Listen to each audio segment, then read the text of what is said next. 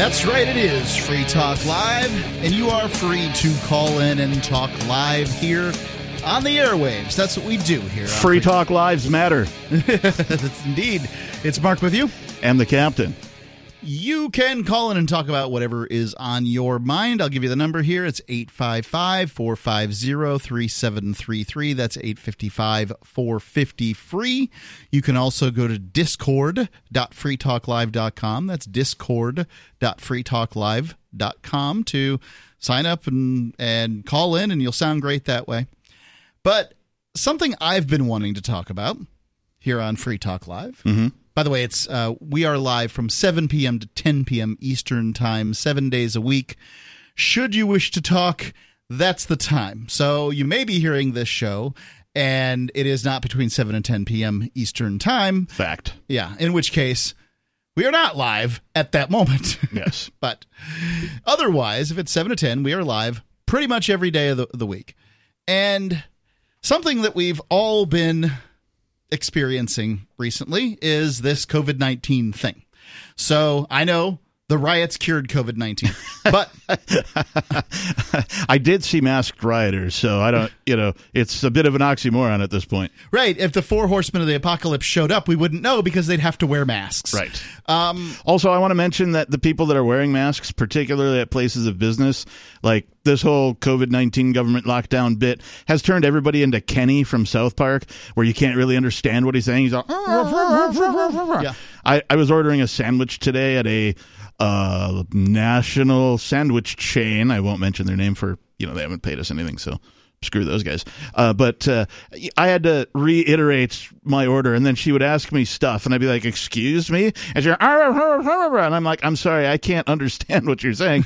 uh, like it seems to me that nobody cares about the deaf and hard of hearing when it comes to the government lockdown and the COVID nineteen because all of the people who you know might need braille or need to read lips to understand what people are saying have been totally discounted in this whole thing, and to me that seems wrong. One of my wife's best friends is uh, deaf in one ear and quite close to deaf in another ear Yeah. and she reads lips and she's very accomplished at it i i mean nothing stops her from understanding the things i say but she's looking at my lips when when i say them Right. and i can only imagine what it's like for her now in the new masked world Yeah, it's, it's got to be odd. so uh, yeah what the, the thing i want to talk about is kids having to stay home from school Oh, right. now, I think that this might be a very good idea, right? If you're talking about diseases, uh, the people who are going to spread them around the most are the ones who are probably least concerned about all the dirty particles and the bits and the viruses and the bacteria and all that stuff. Yeah, the kids don't care. They don't. They're like, I just want to play. Wanna- yeah. Yeah. And anybody who's sent their kid to nursery school or, you know, government school or private school or any place where the other kids are, you know how what it's like between not sending them and sending them mm-hmm. because they bring back stuff all the time. Yep. So closing down schools was probably a good idea, right? Like let's not kill off grandma because we're sending the kids to school. Well, it's a it's a it's a good tactic if you know it's warranted. And as far as it goes, it may be now. Now we have been keeping my son out of uh, schools for a long time, But not because of the COVID thing. This is because you have a philosophy of homeschooling, right? That's true. Now he has gone to uh, school for a portion of a year, Okay. but other than that, it was it's been all been homes. Was that like his choice? Was he like, I want to go for a year? He does. like? Okay. Yeah, right. and he likes it. Um, That's cool. He likes school, but the COVID hit, you Right. know, and um, I, I mean, you know, Uh, yes, when he was staying home from school, I'm like. I like this because he's not bringing home stuff from these other kids. yeah. You'd know which kid it was, and you'd be like, "Oh, are you sick? Yeah, well, maybe maybe playing isn't the greatest idea." I don't particularly want to get sick, even if it's not from a deadly pandemic. Right. I just don't want to be sick. Thanks. And so the homeschooling had really worked for us. I'm a bit of an expert. I mean, I can't say that I'm, you know, super duper expert on homeschooling, yeah. but I think that this might be the moment in time because parents have all had to experience this. What is homeschooling like? At the very least, they know. Most people will say that homeschooling is a superior educational choice. I feel that way. Right. I mean, there's very few people that'll say, no, no, you got to send send your kid to school for uh, because they're going to get a superior academic education at a government school Right. Especially a government school. Now, maybe you might say that about a private school, but government schools, people generally do not say that about.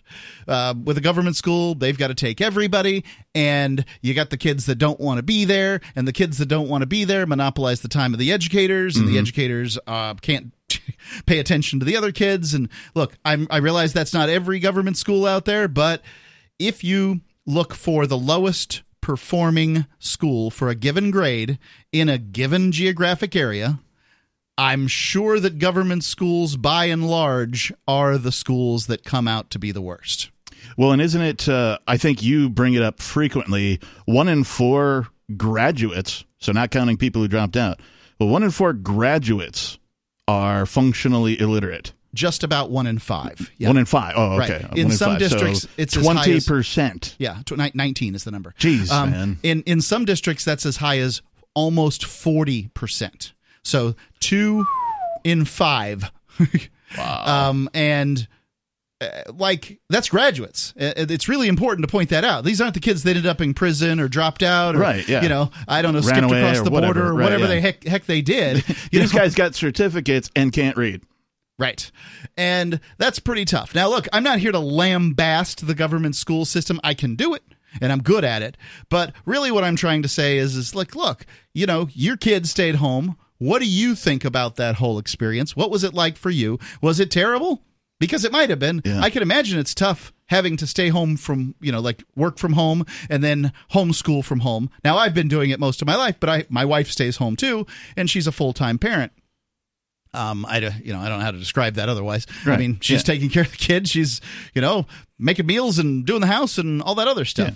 And I'm just kind of curious what it was like for people because the predictions are that we're going to see a lot more homeschoolers. Already, homeschooling goes up every year by a, a good number, up to eight percent. They say. I, I don't have any. I didn't have any in my show prep for the statistics on it, but I have read several articles that indicate that homeschooling, you know, may be, uh, mm, I don't know, a natural byproduct of the lockdowns, right? And that parents who have experienced it now have been like, oh, really? That's all there is to it? Oh, well, yeah, we can do this full time, no problem. Well, here's the dirty, dirty little secret when it comes to homeschooling.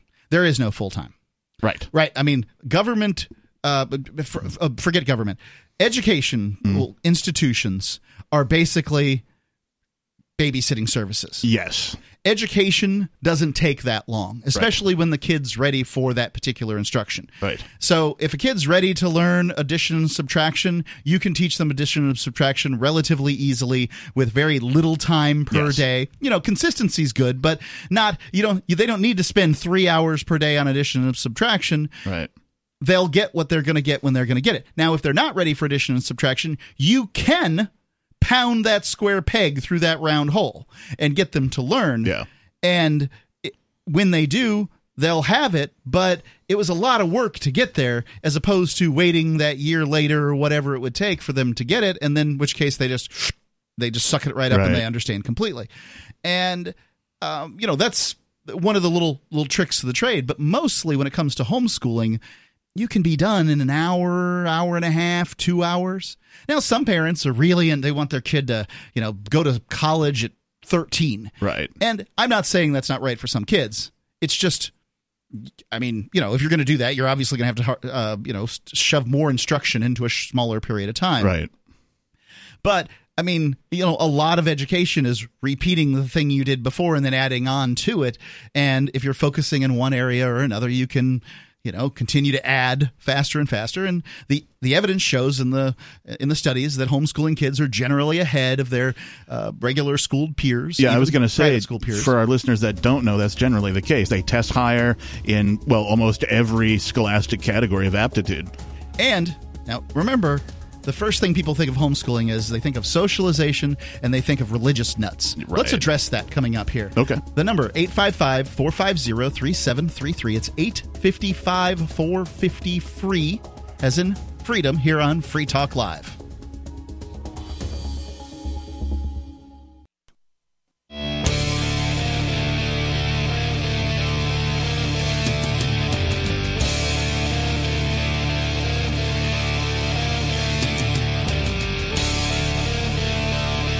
It's Free Talk Live. Call in, talk about whatever is on your mind. It's Mark with you.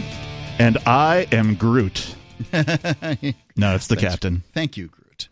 I just want to tell you about shop.freetalklive.com. At shop.freetalklive, you'll see links like uh, for Walmart and Newegg. Uh, Free Free Talk Live is the at the forefront of the liberty movement, and as the biggest liberty-oriented talk show in the world, we're giving you a platform to be heard on any topic. You get listener-only specials there at shop.freetalklive.com without doing anything other than making an extra click. Visit shop.freetalklive.com. Use the links there. Buy whatever you're going to buy anyway.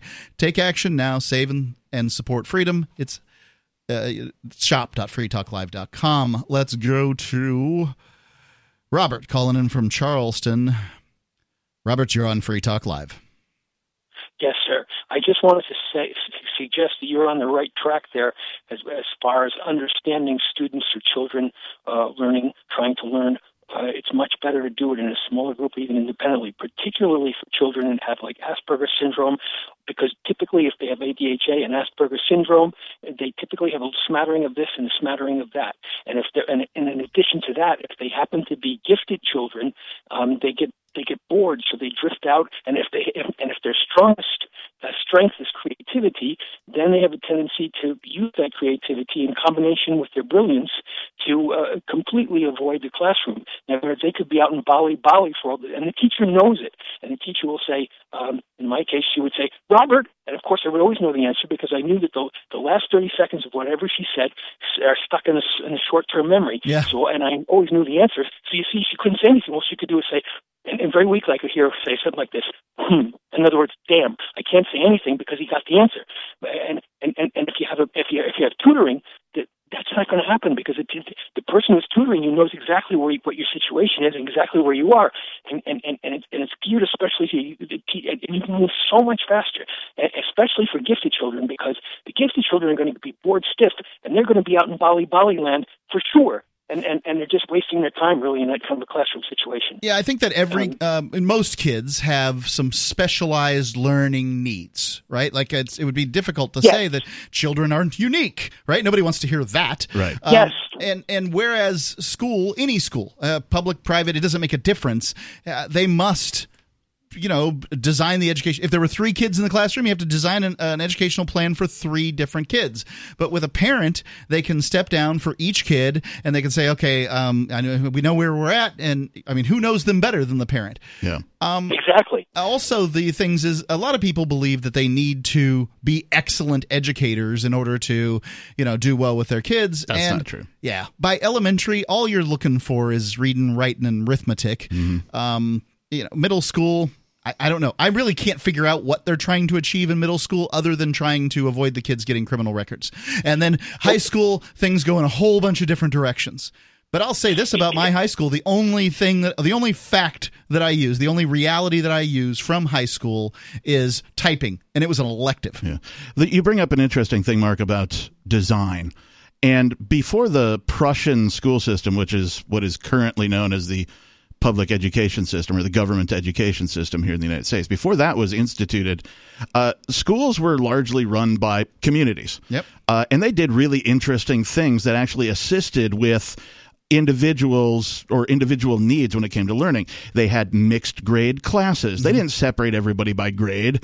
If if you were in a community and there were only two first graders, you went to class with second, third, fourth, fifth, all the way up to eighth, ninth, tenth graders. Sometimes. And what they would do is they would use the older kids to teach the younger kids. So if True. one kid showed an aptitude that was ahead of the rest of his quote class unquote, they would pair them with like an older kid for one-on-one tutorial stuff and this created relationships between the children. It really did more for socializing than the government school system does Right. now. I've never worked in an office where we were all 49 years old. Right. You know, like not one time has that occurred. So I'm not sure Right. what grade level is intended to achieve. So- I get it to some extent. so by design, you bring up the thing about design. The Prussian school system is not designed to educate children individually. What it is designed for is to educate factory workers on how to pull the levers and run the machinery in a very short period of time. This is why this is where the whole rows of desks come from. This is where the bells come from, the classes, all that kind of stuff.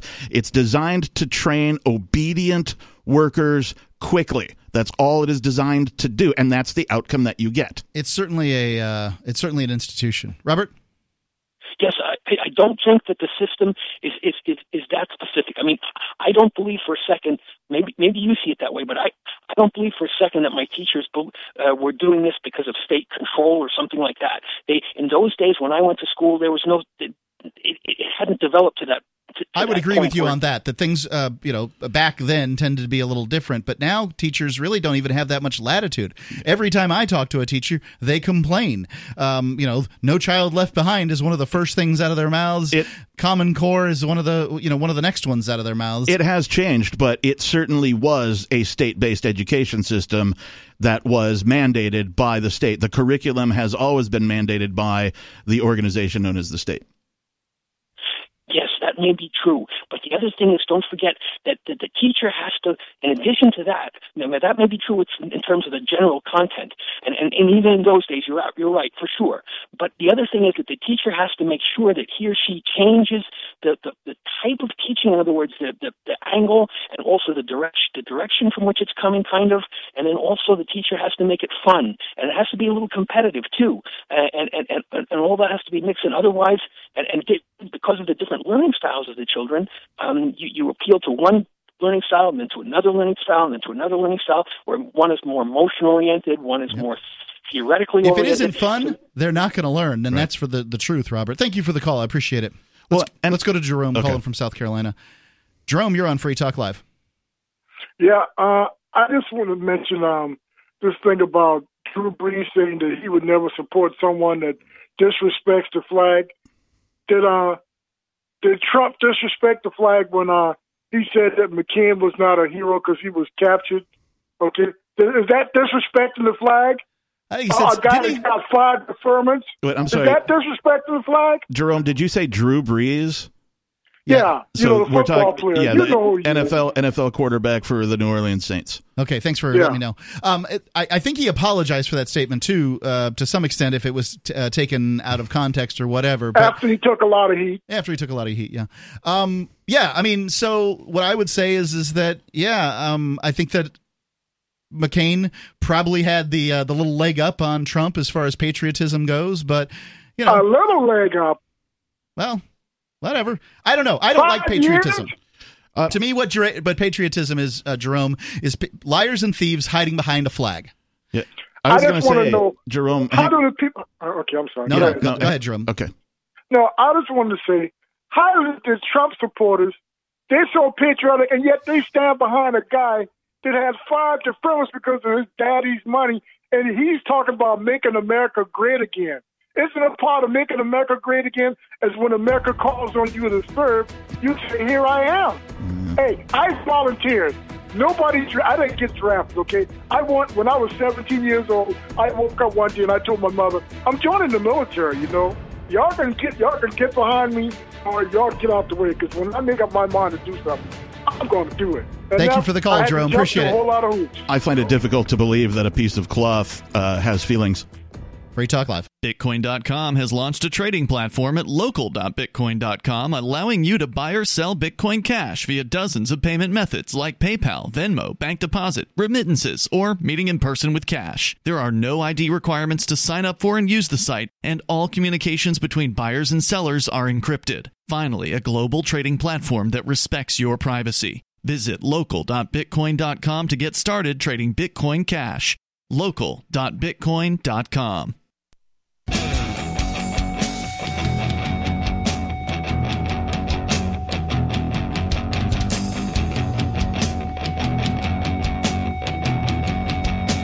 Free Talk Live.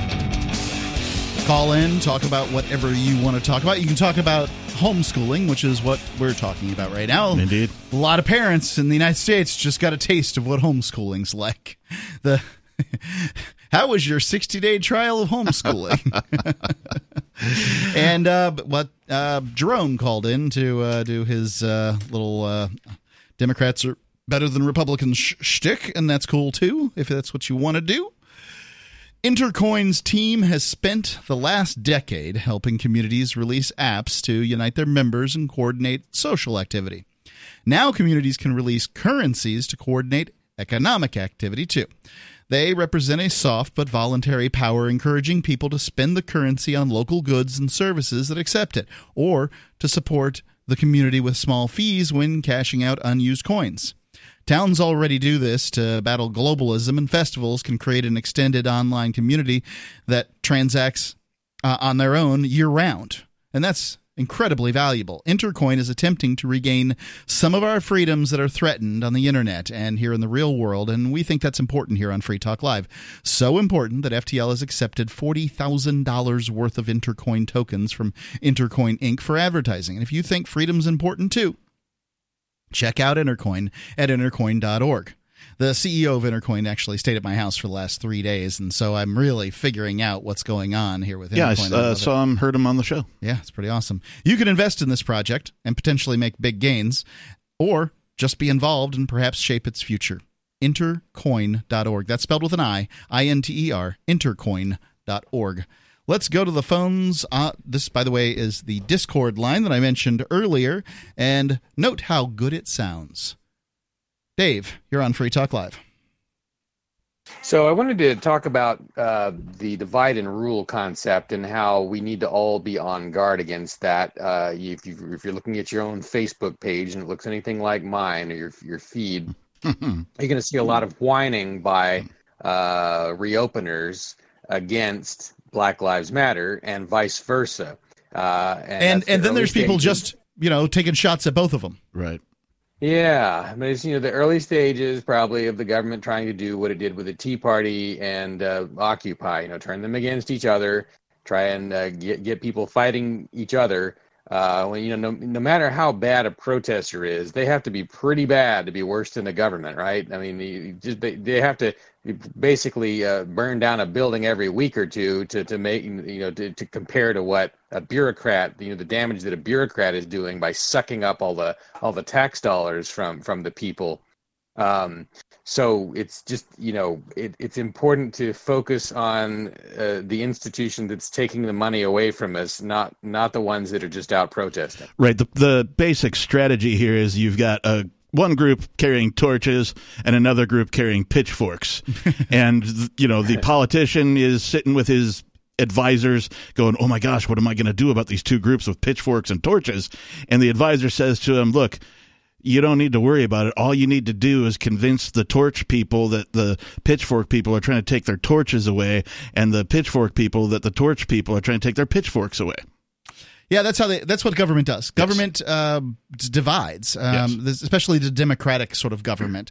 Is is uh, any government needs an enemy. Mm-hmm. Usually, it's not going to pick an enemy within, but um, sometimes it does. But a democratic government basically needs to create two teams at the very least, mm-hmm. and you know, if if your team isn't that great, and ladies and gentlemen, I'm not sure which crooked old pervert is your favorite. White but he sucks. Crooked old white pervert. Well, I, I, have nothing, no particular problem with them based on their um, ethnicity. But you're correct; yep. they both appear to be Caucasian, you know, and like they're remarkably similar. If you know, if you think yours is better, that's great. But just understand that, in all likelihood, this is the game, and this is how it works. Dave, nothing to add. Thank you for the call. He did sound awesome. Yeah, yeah, it's uh well that's what that's what happens when you use the Discord lines at discord.freetalklive.com. That's discord.freetalklive.com. So, I said we were going to talk about homeschooling and specifically about a lot of people say that homeschooling the big problem is religious stuff, right? Mm-hmm. Like so, oh my god, there are a bunch of fundamentalists or whatever the term is. We homeschooled my son for years um, and homeschooled him recently. He was in school this year, but like everybody's kid, he came home and he's getting homeschooled over the summer. So, in my opinion, everybody's homeschooled. Yes. You just don't realize it. Right. If you're not taking responsibility for your kid's education, like then likely your kid's going to be one of those ones that the government schools graduate at a 20% rate that are functionally illiterate. It's possible. Um, it certainly could happen. It's it, you've got no one to blame because the government isn't responsible. They may take responsibility. They love getting responsibility, but you know, working for the government means you never have to say you're sorry. Yeah. And uh, you know that's that's how it goes. So um, I did. I've looked this up, and the desire to provide r- religious instruction does seem to be strong in the homeschooling community, but it's diminishing greatly. It's gone from about 65% to about 50% of people who uh, claim that this was one of the things that they wanted. And for the people that said that the most important reason that they uh, homeschooled, so there's, you know, reasons you homeschool and the most important reason you homeschool. Okay. The reason I homeschooled was because I believe that parents can provide a more custom um, educational experience. Yes. The desire to provide religious instruction is at 16%. So, not the very highest high. number in the world. And, you know, if, if that was your biggest thing, you'd probably send them to a religious school anyway. Right. So, um, you know, this this seems to be one of the arguments against homeschooling. The other one is socialization. I really just believe that this is, you know, li- basically something we've been trained to say. Mhm. Because homeschooling kids don't just stay at home; they go to parks to play Yes. with other kids, like recess Yes. they and by the way government school doesn't do recess the way we did recess when we were kids in many cases these kids are getting very little to no recess anymore and that's a shame I'm not aware of that, but it's I, the truth I obviously don't have any kids either. So it's the truth um, I I like i was getting recess in middle school yeah. now we'd go out and play football there weren't Yeah, recess was my favorite gym. class, if you will. but that's it's not happening like it used to happen now in many the number 855-450-3733 it's 855-450 free if you've got a kid in elementary school and they're not getting recess or getting less recess than you got. I'd be interested in knowing about it. I like the um, uh, some of the charter schools that I've read about. Their approach to education is to allow the kids to find something that they're naturally inclined, naturally interested in, and then use that interest to teach them well everything else. right well Right. that's how you have to do it So Because- if a kid kid looks around a room, picks up a guitar, okay, well, guess what? You need to know reading. You need to know some math, right? You need to have some physical dexterity, aptitude that you develop, right? you got to be You able know, to read words to, yeah. you know All- you know, and so within that natural inclination, uh, anybody can learn, you know, the basics and everything else within that. Within that, you can learn history, right? The history of music, the history of the guitar. Who you can learn construction, you can learn philosophy, you can learn all sorts of things. But it's really the child's natural inclina- inclinations that drive education. If you're not interested in a thing, you're not going to learn. My son loves uh, history. I love history, but I've got to say that history is probably not the most important subject. I mean, you know, you, you can read history once you learn to read. Yeah. You know, so you need a foundation there. Yeah, I mean, it's interesting and gets the kids to listen, and maybe they should know some important dates. Right now, we're working on some uh, presidential flashcards at my house. It's it's cool to know the last uh, you know several presidents or something like that. But he knows more about presidents than I do. Who's the twenty sixth president? I don't know. Yeah, I don't know. you know, I'm lucky to know the ones from uh, 39 on up. The number's 855 450 3733. We'll get your calls too. You call 855 450 3733 here on Free Talk Live. Or use the Discord lines at discord.freetalklive.com. I'm going to have history teachers calling in and berating me.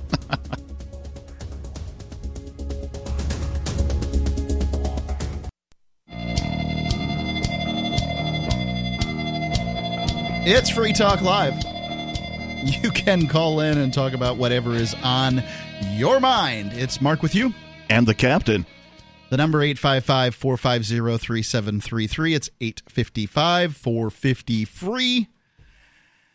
For those of you who know anything about Bitcoin and cryptocurrency, you probably know that it was created just after the sort of uh, the Great Recession. Um, it was created in response to the Great Recession. All the monetary problems, the banks that were too big to fail, the irresponsibility in Washington and Wall Street, and these sorts of things. You know, there was protests all across America, but somebody, Satoshi Nakamoto, maybe that person, um, is that person, but we don't know. It's clearly a pseudonym. He was motivated by the dumpster fire that was the, well, well the, the economy. And, well, maybe we're going back into a recession. I'm not saying we are. I don't want to make that uh, that claim. Uh, I I don't want a recession more than anybody doesn't want one. Believe me, advertising is uh, it's a Yeah. leading indicator. I Um, certainly don't want one, but you know, but uh, Bitcoin it will probably do well. Will will most likely do well in the coming recession if that's the case. And you need to find out more. You need. Do you know what Bitcoin Cash is? Mhm. Well, if you don't, you need to find out at Bitcoin.com. Go to Bitcoin.com. You can get all the latest news there. If you don't know anything, go to Bitcoin.com and click Getting Started. Just getting started and you will find out with a course of uh, i think it's five minute five one minute videos or something like that you'll find out everything there is to know about bitcoin and you can share those videos with your friends and family so they know because i'm just thinking this is important let's go to ron calling in from daytona beach florida ron you're on free talk live Hello there. hey what's on your mind Can you guys hear me? yeah i got you Okay, I want to hear you. I, I was hoping I wasn't over modulating or. you're, you're modulated a little bit um, but Okay, I'll, I'll I'll keep the tone down somewhat. you Okay. know. But anyhow, I was calling uh, to make a comment about the in-home, uh, I guess, schooling or Yep. or teaching or learning. Um, first of all, the people who the people who are pro- probably who are going to be a parent or a guardian or whomever. First of all, they have to know more than the kid or the child, and hopefully they have more education than the kid, and that uh, and I'm not trying to be uh, a, a comedian, but I hope that they have an above education themselves, and that they can instill the value in the in the child or the kid, and like you guys mentioned before, and you do a great job. They have to make learning fun. You Yeah. have to make learning fun, and the kid has to be ambitious and eager, willing to want to learn. I what I found is is that especially young kids, um, the younger the more this is true. The younger they are, the more they want to learn. They may want to learn about something that you don't want them to learn about necessarily. Yeah. For instance, my son would like to more learn learn more about Minecraft right now. So so I have to use that as an incentive to uh, get him to learn about things that I find to be more important. But uh, you know, I mean, they're they're always trying to suck up that energy. But I agree with you. Uh, fun. It it's it's hard for a parent to be fun because you're there day in and day out, and you've got to you, you got to step away inside your mind, step back for a second, and say, "All right, we're gonna make this as fun as we can." Ahead. I'm sorry. No, go ahead. I, I wanna, okay, I want to say it briefly. I don't want to take too much of your time, even though I know you probably got two more hours. I'm 60 years old. When I grew up in the 60s, uh, born in 59, I don't give you all necessarily give you all the drink. When I grew up, the teachers made learning fun, and I got there's I have seven other siblings. Four four of us out of eight uh, were college graduates. We thank God. My God, my dad raised seven of us, and my mom was always there too, behind my dad. We were going to go to school. Now I'm just kind of like uh, I got off it a little bit, but in the home is a good idea. But only thing I'm saying, give the give them some motivation and give them some, um, you know, you know, give them a push. You know, not necessarily push them out the out the door, so to speak, but give them a drive and determination and make it fun learning. You guys do a great job, and uh, I'm listening all the time. And uh, have a great night. Thanks, thanks for the call, Thanks, Ron. Ron. The the only thing I wanted to say is that I might slightly disagree with something that Ron said. Really? Well, he said that in order for children to be taught a thing, the person doing the teaching must know more than the child. And I slightly disagree with that. And I say slightly because I, I haven't quite worked through it in my mind yet. But take something like sports, right? Uh, can a coach throw a football as far as you know the guy playing quarterback? No. No. The coaches don't have to be able to do the thing to teach the thing, right? And I think the same thing kind of applies, right? The person doing the teaching needs to be able to guide that person Right. appropriately on their learning journey, but they don't necessarily need to know more about well any specific topic. I might be. I might give that to you. them. So there are certainly instances where I'm learning with Jack. Um, you know, he got really into the planets and solar system, and and to some extent stars and those sorts of things. After that, Mm-hmm. I, I don't know. I didn't know that uh, most of this stuff. Little weak on astronomy, right? Right. yeah. right. I mean, Sure. I can't name the 47 different moons of uh, of Saturn, Right. whatever. I'm sorry if I've got that wrong, astronomers, uh, astronomers. um, you know, but Jack was working on it. You know, like he would he could talk intelligently about Europa and places like this. I didn't know that much about. Were you able to guide him successfully through his learning journey about this topic? Yeah, yeah, it, it all it all worked out. Yeah. So, but uh, I think that Ron, uh, what I what Ron's main point was is two parents at home and one and, and at least one of them setting expectations. Yeah. Yeah, that's going to be hugely powerful. And again, slightly disagree. And I only say that because I think you do need to be a good coach to guide somebody on the journey of learning. let's go to Alex calling in from Myrtle Beach. Alex, you're on Free Talk Live. Hey, uh, well, just I jumped. Beautiful day down here with my dogs running around out in the country by a pond and lake, and I and I heard Jerome. And just quickly about Jerome, remember here, Jerome? He's also a, a caller celebrity on the sports shows down here. Yeah, I, he you said he got banned from some station or another. Free Talk Live, we try not to do that. And Jerome has always brings a different uh, opinion to the table than I've got. And, you know, I'm, I'm glad to have him. Yep. It's fine. Yeah, well, there's two sports shows. One he's banned, one he's not. But anyway, your topic, yeah, seriously, but your topic really hit a, uh, a nerve with I uh, quickly I get through this quickly. Uh, uh, I went through a lot of different public schools. My father was a middle a, a professional. Uh, private Pat always had financial problems. Always went to public schools, different ones. We move around. Never, I would say, not really good schools, but they're public, and maybe occasional private, but not a good one. Uh, up until my first year of high school, I was always going to different schools. Uh, and then, lo- quick story short, I ended up going to a major university here in the, a good school. Uh, and uh, I didn't I wanted to do like anybody. I went to college. My father got me in, basically. Uh, and then I, I tra- changed my major three or four times. I, I said, well, I want to go get into the business school. And getting to be at the business administration school, you have to take the, uh, uh, have a, get the, uh, uh, college level, uh, college algebra, and then you had to take calculus for business administration, social studies too. Anyway, I went through these. Long story short, I was also working at the same time.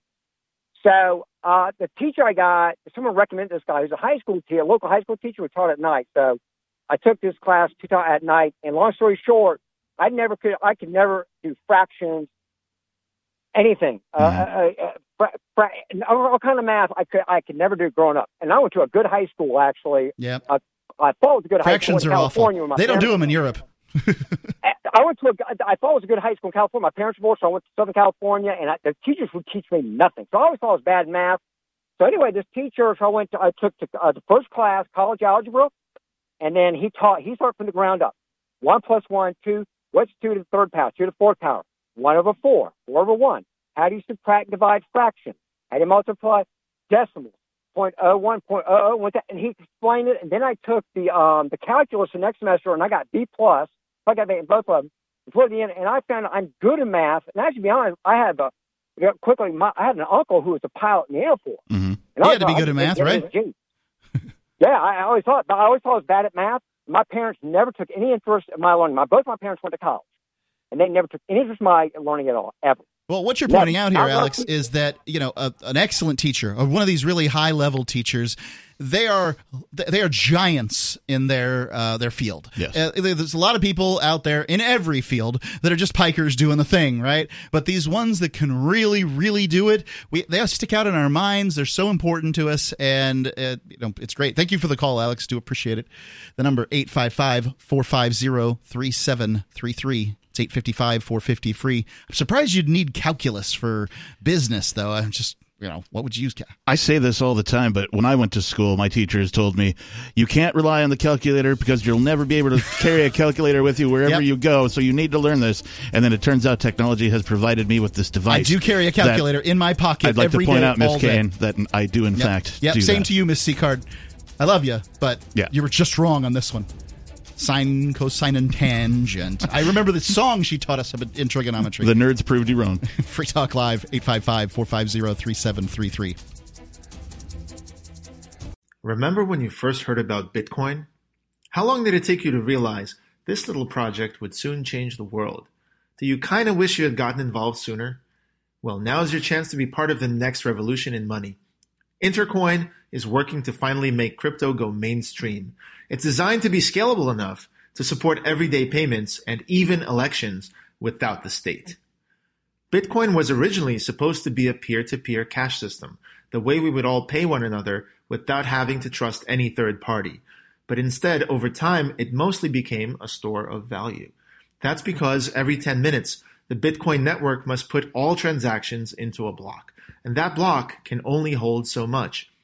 If crypto is to become mainstream, for everyone to use it in everyday payments, we need a new architecture, one that's as secure as Bitcoin while being far more scalable. Check out intercoin.org to find out more and maybe pick up some of those coins for yourself.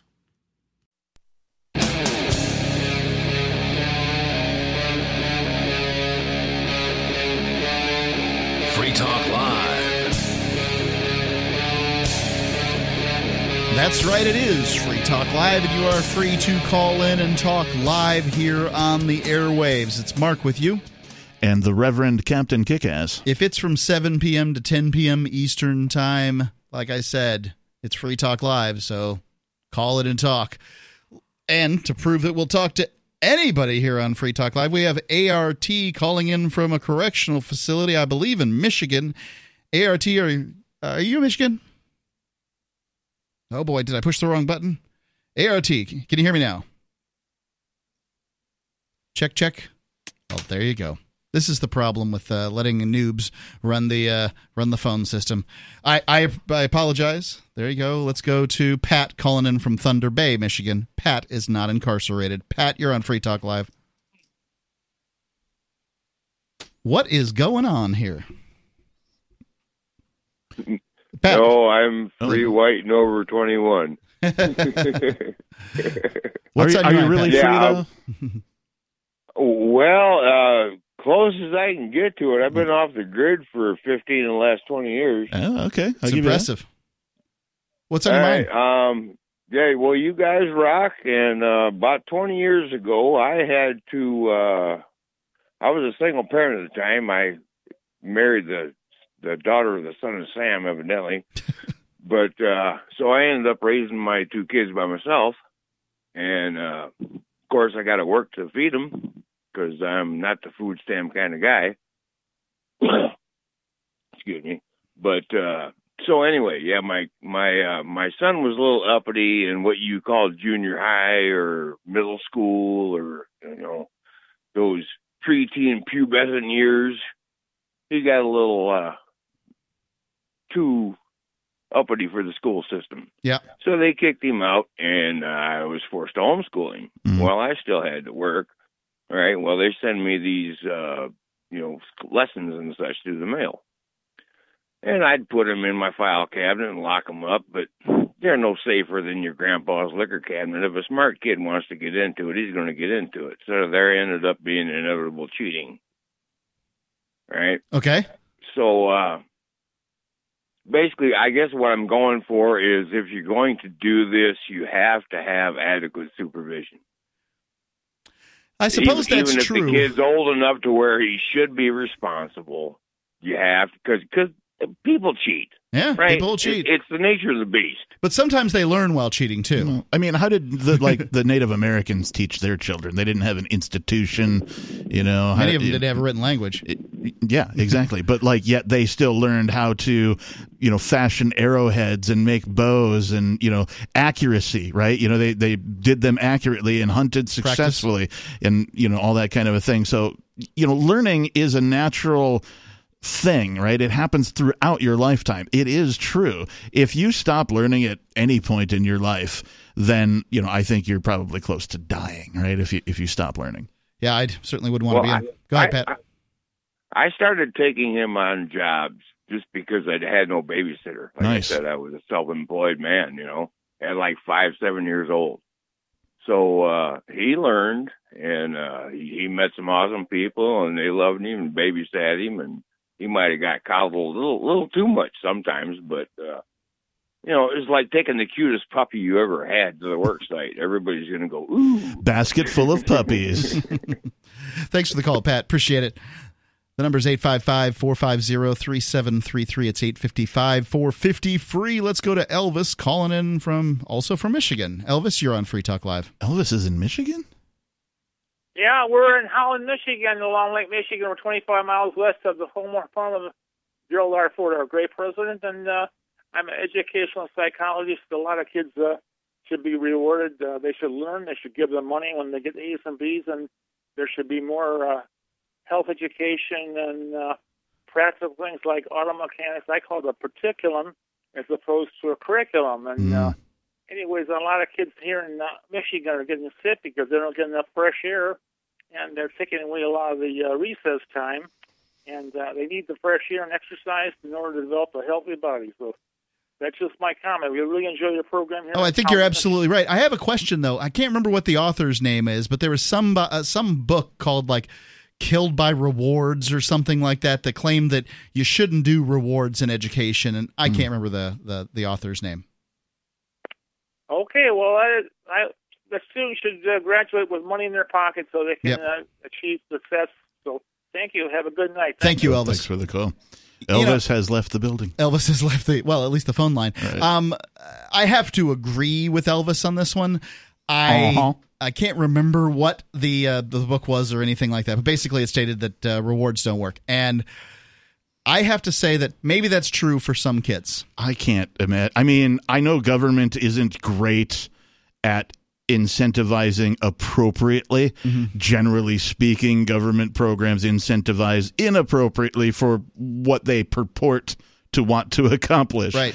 Uh, but the rest of the human race in every other area outside of you know government institutions operates on incentive. Your job operates on incentive right? Once you you know get out of school uh, your family operates on incentive you know all your other relationships are basically incentive based. Um, right. We use sometimes we'll use money. If if Jack's trying to earn money doesn't get i'm not something. talking specifically about money incentive as a Incentives. thing doesn't Right. have to be cash it doesn't have to be money But cash is nice because you it can focus in a bunch of different directions. So Yes. Jack wants to get some money to put together for a particular thing that he is trying to purchase that I will not purchase for him on his own because we buy one Christmas present and one birthday present, and that's how we do it. Right. Um, so. And you know, for those of you out there that think I'm a terrible parent for doing it, that's just fine. Uh, we all do things differently. And uh, he, but when when it comes to a class, say a class he's taking, right now it's typing. Now mm-hmm. I could purchase a typing curriculum. I could hire a typing tutor. Or I could give Jack a little bit of money mm-hmm. and save 90% by giving him a small amount of money in order to get him to type. And then he gets some money to do the thing. And so I don't think it's the, the worst idea in the world. And it's always worked for us. Yeah. Uh, I'm careful with it. I, But I know of parents who do other things, right? Like uh, a, a kid's a fan of a certain sport. They're like, hey, okay, well, if you get this done and or you accomplish this goal, then we'll buy you tickets to go see this sports team or whatever. Yeah. that kind of a thing. So incentives don't necessarily have to be cash; they have to be something that motivates the person in question. agreed. Let's go to John calling him from Delaware. John, you're on Free Talk Live. Yeah, I just wanted to say I know what the, the government's good at. The government's good at sowing seeds of separation so it can keep its gross power over us, and it's disgusting what they're doing right now. And I'm about sick and tired of being called a white supremacist, man. What they got going on right now is gross. What they're doing is they're trying to separate all of us and cause so much division in this election year that they ruined Donald J. Trump. It's just another tool in their basket of negative darkness that they pull out to try and ruin this guy, man. It's gross, it's disgusting, and it's sickening, man. Are you guys white supremacists? I am not a white supremacist. No, I'm a I'm a Because that's the narrative that, that, that the puppet masters would like to spin for everybody right now, man. Instead of moving forward, guess what we're doing? We're going to move right on backwards because that's what they tell us we're going to do. Just like keeping us locked in our houses for three months to kill the economy that this guy built. These people are sick and gross, and something needs to be done because I'm sick and tired of being called a white supremacist, okay? Okay. Thank you for the call, John. Appreciate it. I, I do want to say that he at the top of his commentary there he said i'll tell you what the government is good at and like evidence would suggest that government is good at a couple of things. It's separating people. Uh, and then he took a side. Yes. you know? Yes. And that's kind of, I mean, you know, eh, I get this is one of the difficulties of saying we should all be unified. We should all be unified under my philosophy, is basically what people mean, and myself included, right? I believe in the philosophy of freedom, which means that you can vote for Trump or Biden or whomever you want to vote for. It doesn't matter to me. Um, but I do believe that you should be able to do what you want so long as you don't harm other people. But I also believe that your weird neighbors should be able to do what they want so long as they don't harm other people. And that gets a little strange. This is where you and I agree. 855 450 3733. It's 855 450 free here on Free Talk Live. Free speech matters.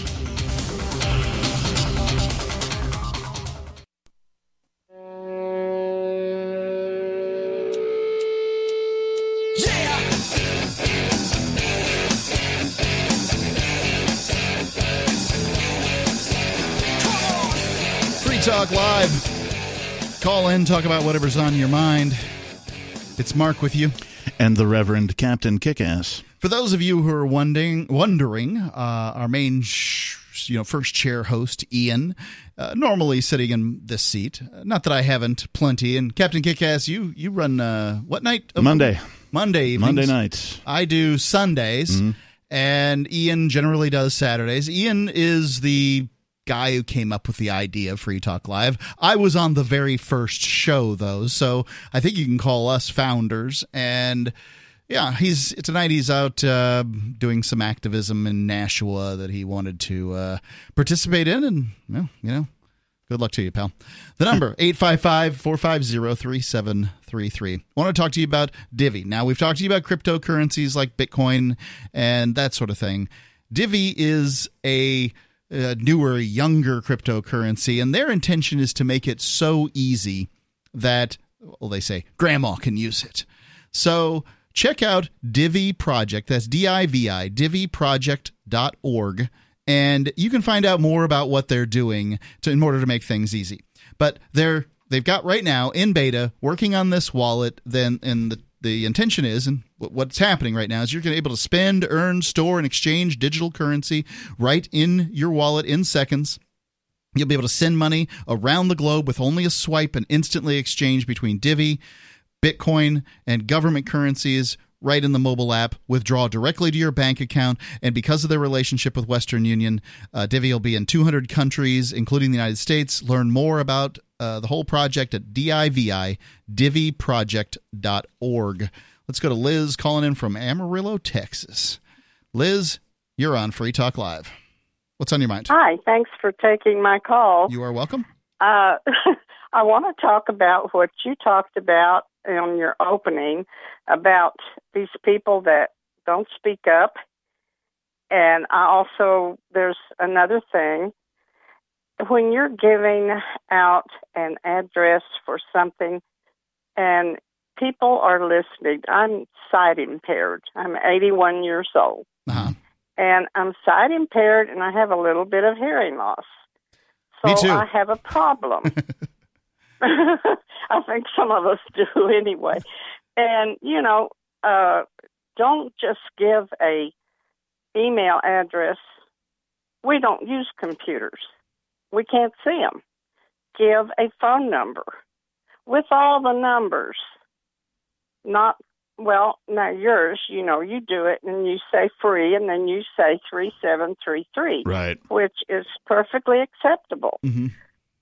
but some don't. And then there's no way that I can look on my phone and get the letters and the numbers. I can totally I understand why somebody wants to get, um, you know, a, a number that's like nine five. Call eight eight eight nine five radio. I can see why they would want to do that. 1 800 Flowers. These are called Well, vanity yeah. numbers. Yeah, one eight hundred flowers is an excellent example, but I can't spell out. The new phones don't even have that anymore. right. I know. I know. Mine Yep. does not. I think So, you're absolutely have right, to- Liz. People need to give the Yeah. telephone number. They need to give it more than once in ads. If you want people to call, you're going to have to give it more than one time. I think you're you're That- 100 percent right. And uh, you know, the, the radio's full of people who are uh, sight impaired. Yeah. because this is their entertainment. Don't forget, um, and and basically all of us are hearing impaired over time. We are all wearing headphones, and it just you know if you wear headphones, it it, it, it diminishes hearing. Thank I'm- you for the call, Liz. I really Well- appreciate well, hang, it. Thank hang you. on, hang on, Liz. I had, had a Oh, question. you have a question for Liz? Yeah. I'll bring her back on the air. Liz, you're back on the air. Are you still here, Okay, Liz? thank Okay, you. I, I just had a Yes. question for you. Um, so, Uh-huh. since you are, you know, self-admittedly sight and hearing impaired, have you interacted with people wearing masks, and have have you had difficulty with that? Yes, Can a you lot. can you describe like a, an instance? Well, yes, like for instance, Wednesday I had to go to my rheumatologist, and of course she was wearing a mask, I was wearing a mask, Uh huh. and I, c- I had to keep asking her to repeat what she was saying. Yep. I, I have I have the uh, same thing. I I was at Home Depot of all places, just buying some stuff for the house, and the uh, the checkout person wearing the mask behind the plexiglass, and Mm-hmm. and as a musician, my ears are kind of toast anyway, and so Right. she's all, and I'm like, excuse me, and she's all, Uh-huh. so yeah, Yeah, well, I was a disc jockey on the radio for a year or so, and then I also did it freelance for VFW and American Legion, and I had to wear headphones too, so I know what you're saying. Mm-hmm. Thank you for your service, uh, Liz. Yeah. Man, Well, thank you. It was my husband that did the service. well, ho ho ho ho um, ho! That being on the radio is so important. You're providing. Uh, you're pro- Well- it's a real job, Liz. At least I like to think it, so. it really is. it really is. and another thing that I've got that I hate is these people on TV, these little girls, they have these real high pitched voices and you can't understand a word they say. Yeah, there was a time And then there's the when you could when a woman's voice was supposed to be a little lower so you could get it and like women would practice having a lower voice and that kind of thing that time is gone i don't know what happened yeah. and what they're trying to ach- to achieve Yeah. now um i i don't get it look i i realize at 49 years old i don't get those kids anymore but uh, thank well, you for what the about and what about the ones that talk through their nose? Oh yeah the ones Can that talk like this yeah understand them? they'll talk backwards they'll, They they'll, gotta they'll talk talk while they're their nose. inhaling i can't understand what they're doing I know, I know. thank you for the call it's, liz it's really a mess. appreciate it uh, well it's nice to talk to a broadcaster yeah. Eight Uh, wait, wait, is that a sexist remark? A broadcaster? Caster, indeed it is. Do my best. Thank you. The the number 855-450-3733. It's 855-450 free here on Free Talk Live. We're talking about homeschooling because I think a lot of people are facing homeschooling right now. Basically every parent in America became a homeschooler overnight in is it March? Yeah, March 13th is what I call the day. The day I realized that the world had changed. Yeah, my wife was in the air traveling from uh, Sarasota, Florida to the Commonwealth of the Northern Mariana Islands where I was staying with my son. And when they la- you know, when they took off, everything was fine. When they landed, everybody was going nuts. And by the time we left there, it was uh, I mean, there was lockdowns, restaurants were closed. Even small businesses were already starting to go out of business at that point. The ones that were hanging on the edge Yeah. and um, yeah, I mean, it, uh, lots of things happened. And there was some concern here whether or not you were going to be able to make it back here for whatever event was coming up that was eventually canceled that Free Talk Live was supposed to be at, that kind of thing, how Yep. we were going to rotate hosts and stuff like that. Uh, so, yeah, it, it created a, a bit of consternation. and you know, parents are stuck at home in many cases, having to work and homeschool at the same time, trying to get kids of a whole variety of ages and different ages and different personalities provides a whole different uh, set of uh, ways to deal with it, right? You got to come up with ways to deal with it, whatever it might be. And I'm curious, what was it like for you? 855 450 3733. Great question. It's 855 450 free here on Free Talk Live. At my household, we've been homeschooling for a long time, and my wife was prepared for it and knew what to do. I've got to tell my son that he can't come into my office, but that's really the only Yeah. change for me. Free Talk Live, 855 450 3733. Remember when you first heard about Bitcoin? How long did it take you to realize this little project would soon change the world? Do you kind of wish you had gotten involved sooner? Well, now is your chance to be part of the next revolution in money. Intercoin is working to finally make crypto go mainstream. It's designed to be scalable enough to support everyday payments and even elections without the state. Bitcoin was originally supposed to be a peer to peer cash system, the way we would all pay one another without having to trust any third party. But instead, over time, it mostly became a store of value. That's because every 10 minutes, the Bitcoin network must put all transactions into a block, and that block can only hold so much. If crypto is to become mainstream, for everyone to use it in everyday payments, we need a new architecture, one that's as secure as Bitcoin while being far more scalable. Check out intercoin.org to find out more and maybe pick up some of those coins for yourself.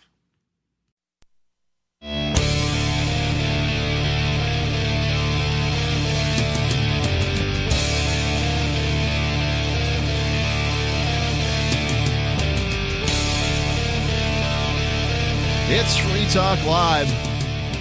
Call in, talk about whatever's on your mind. It's Mark with you. And I'm your only friend. I'm not your only friend, but I'm a little glowing friend. But really, I'm not actually your friend, but I am. What is that song uh, from? It's uh, they might be giants, birdhouse Oh, in your soul. Yeah, yeah, yeah, that's they, they might be giants. I like them. Um, the number 855-450-3733. It's 855-450 free.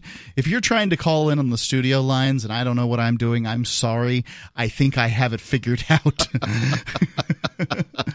we don't use that thing very often, that particular gizmo there and uh, um, you know, I'm usually sitting in your chair. Captain. Hey, you don't have to apologize to me. Uh, we all experience this thing called techniculties. Yes, we do. Let's go to the phones, though. We can solve some of these problems. We'll talk to Tom calling in from Kansas. Tom, you're on Free Talk Live. Yes, good evening. I love the show, and I'm calling from Kansas. Uh, we out here in uh, Salina, uh, the county south of us, McPherson, had a public range uh, where you could practice with your firearm, Uh huh. and it was closed down uh, more than a year ago. You could go there, uh, you know, with a rifle or a handgun and shoot. You know, bring your own targets, and it was free, and it was closed down due to vandalism. Yet the uh, police department for Salina is building a private range for them, and it's costing over five million dollars. Five million dollars. Wow. Well, I guess it's an indoor Yeah. range, I presume. Yes, Yeah.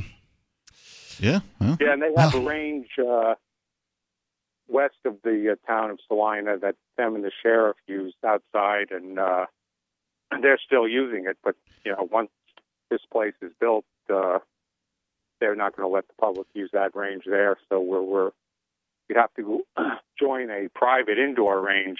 I mean, There's one around here, but they have all kinds of rules. Like uh, if you want to practice uh, holstering and unholstering your gun, you can't. right, right. Right. A lot of ranges just don't like that holstering and unholstering thing for No. whatever reason. I don't. Yeah. I, I presume it's a safety But- issue. Correct me if I'm wrong, either of you. Yeah. Uh, is it not true that, at least philosophically, the uh, the new range that the police department is building is a public range? It's built with money they've taken from the public, right? And Yeah. so, if you're part of the public, uh, philosophically, you should be able to walk in and just use it, right? Well, they're using your money. Yeah. That's true. I would Yeah. just go there and be like, I want to use the range today. I'm here to use the range that I paid for. Yep. Yeah, get out of here, citizen. Thank you for the call, Tom. Appreciate it. I I know what it's like. Um, it you know you you get to comfortable using a particular range. That range is public, whatever. Um, and then you know the powers that be decide, man, we're not going to do this anymore. And this is one of the reasons so many people out here in New Hampshire run private ranges for their friends on their own property. Yep. It doesn't take much uh, when you're out in the country. Just basically, you need a berm. Yep. Um, you know, people need to be careful and stuff, but you know, but hopefully, it's, it's a hopefully one's conversation that I try to have with, we'll call them statists. When they point out something where the state does something like close down a public facility and then build their own private one just for them, the question is implied by the caller here. Well, why didn't they just take that $5 million and sink it into the public range and the police and the community could both use it? Right? That's the implied question. Well, because the- it's a it's a small club and you're not in it. that's, right. Why. that's that's exactly right. That's Because the reason. they're part of the just us system, and you're not part of us. That's right. Let's go to David calling in from West Virginia. David, you're on Free Talk Live. How you guys doing tonight? All's well. What's on on your mind?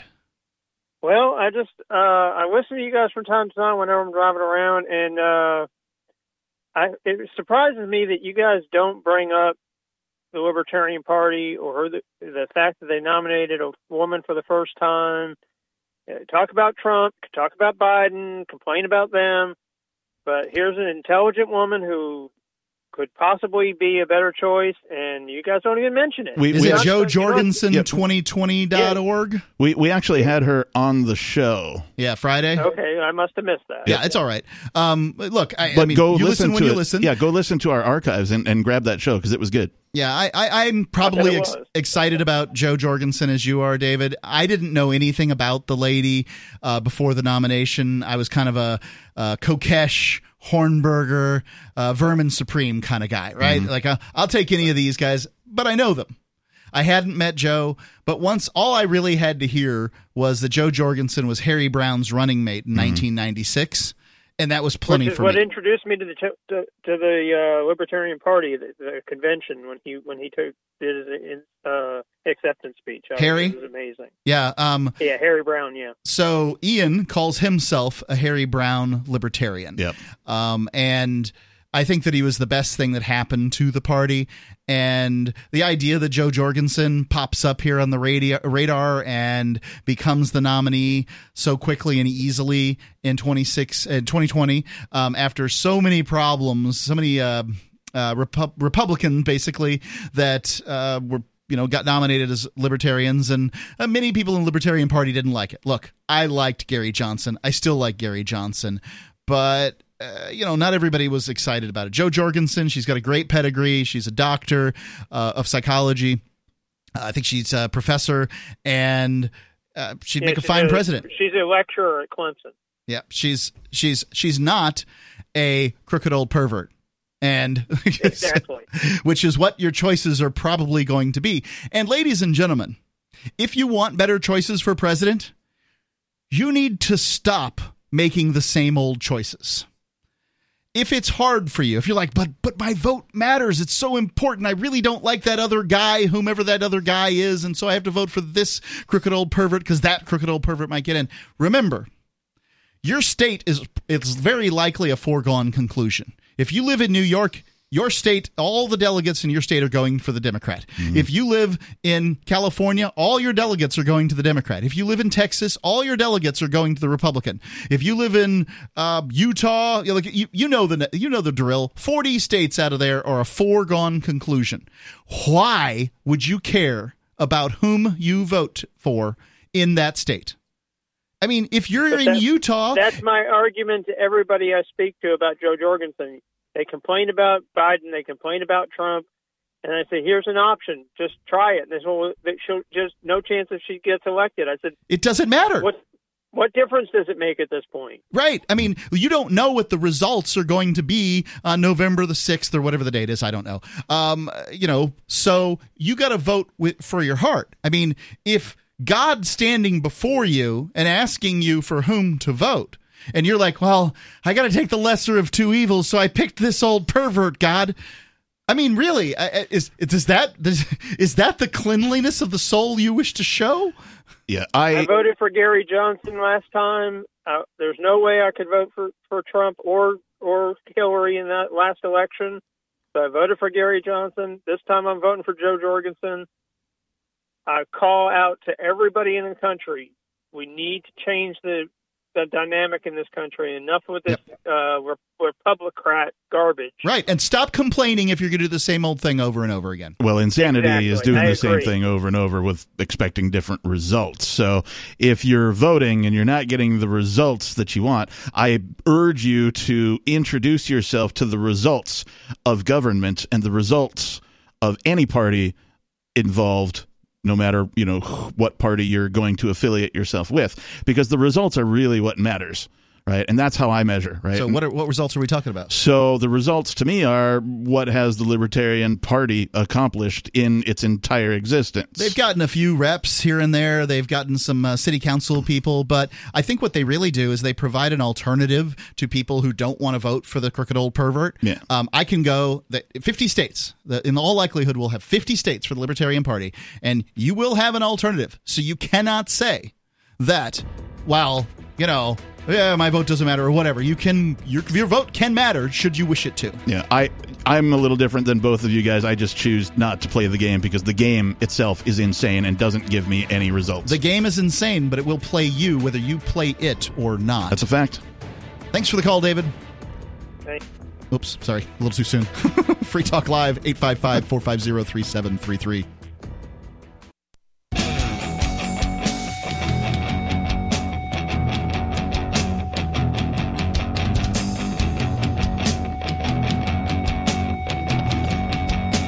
It's Free Talk Live.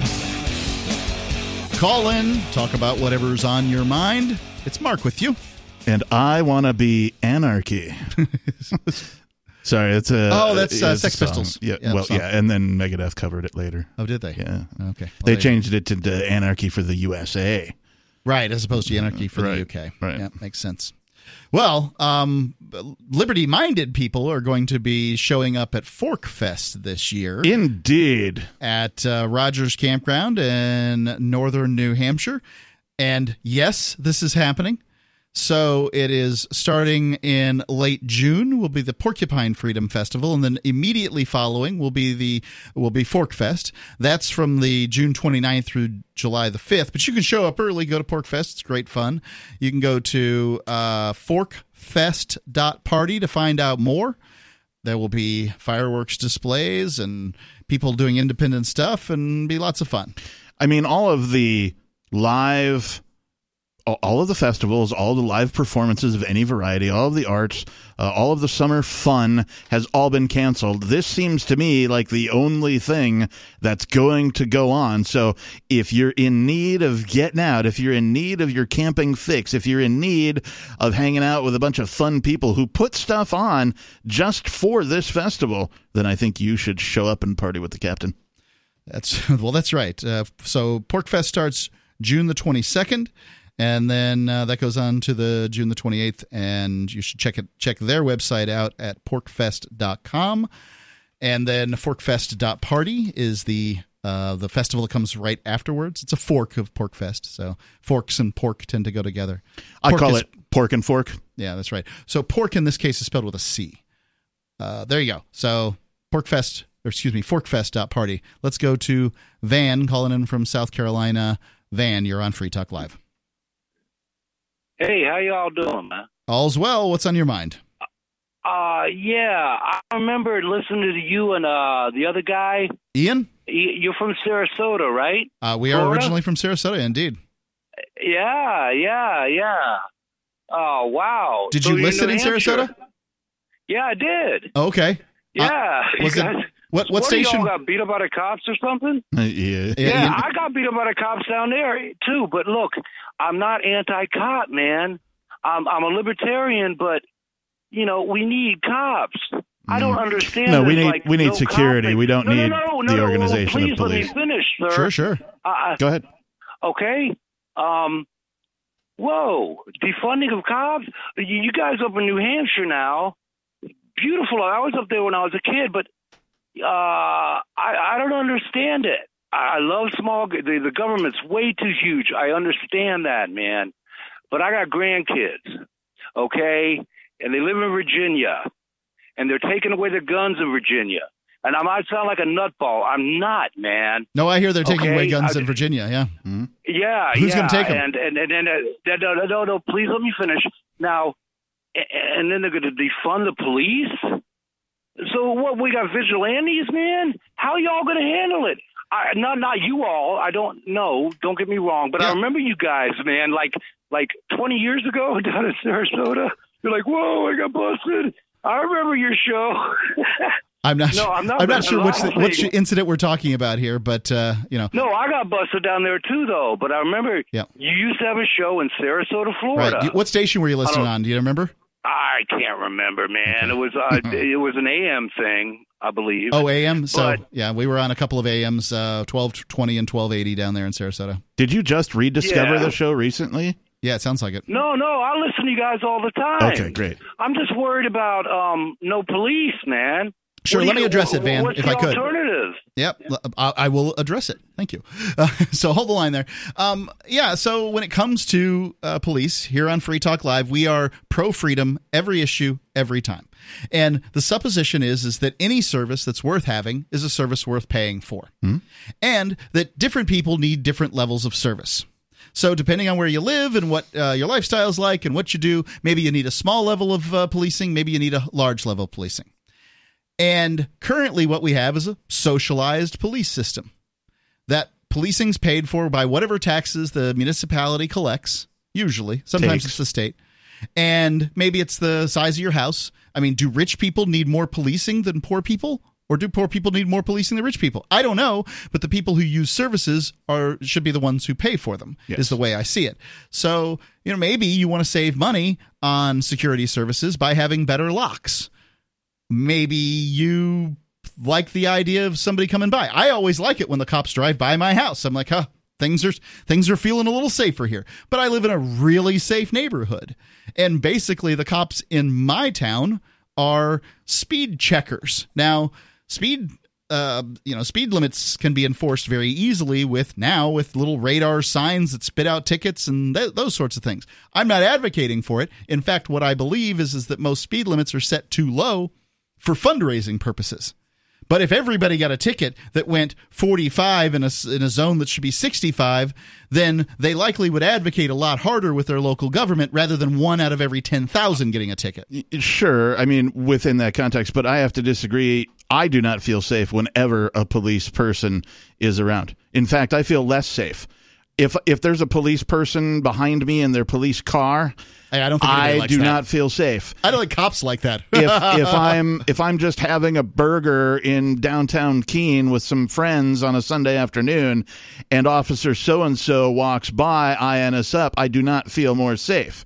When I see the squad cars that uh, you know have been souped up, they're you know driving like the latest version of the Dodge, whatever it is, with the Magnum, uh, whatever I don't know what they're what they they're look driving, zippy, but yeah. yeah, you know, they've got the the latest and greatest, and you know that's generally the sign of the bad guys is that they have the best stuff, at least according to movies. Anyway, I almost never feel more safe. I can't think of a time that I felt more safe when the police were around.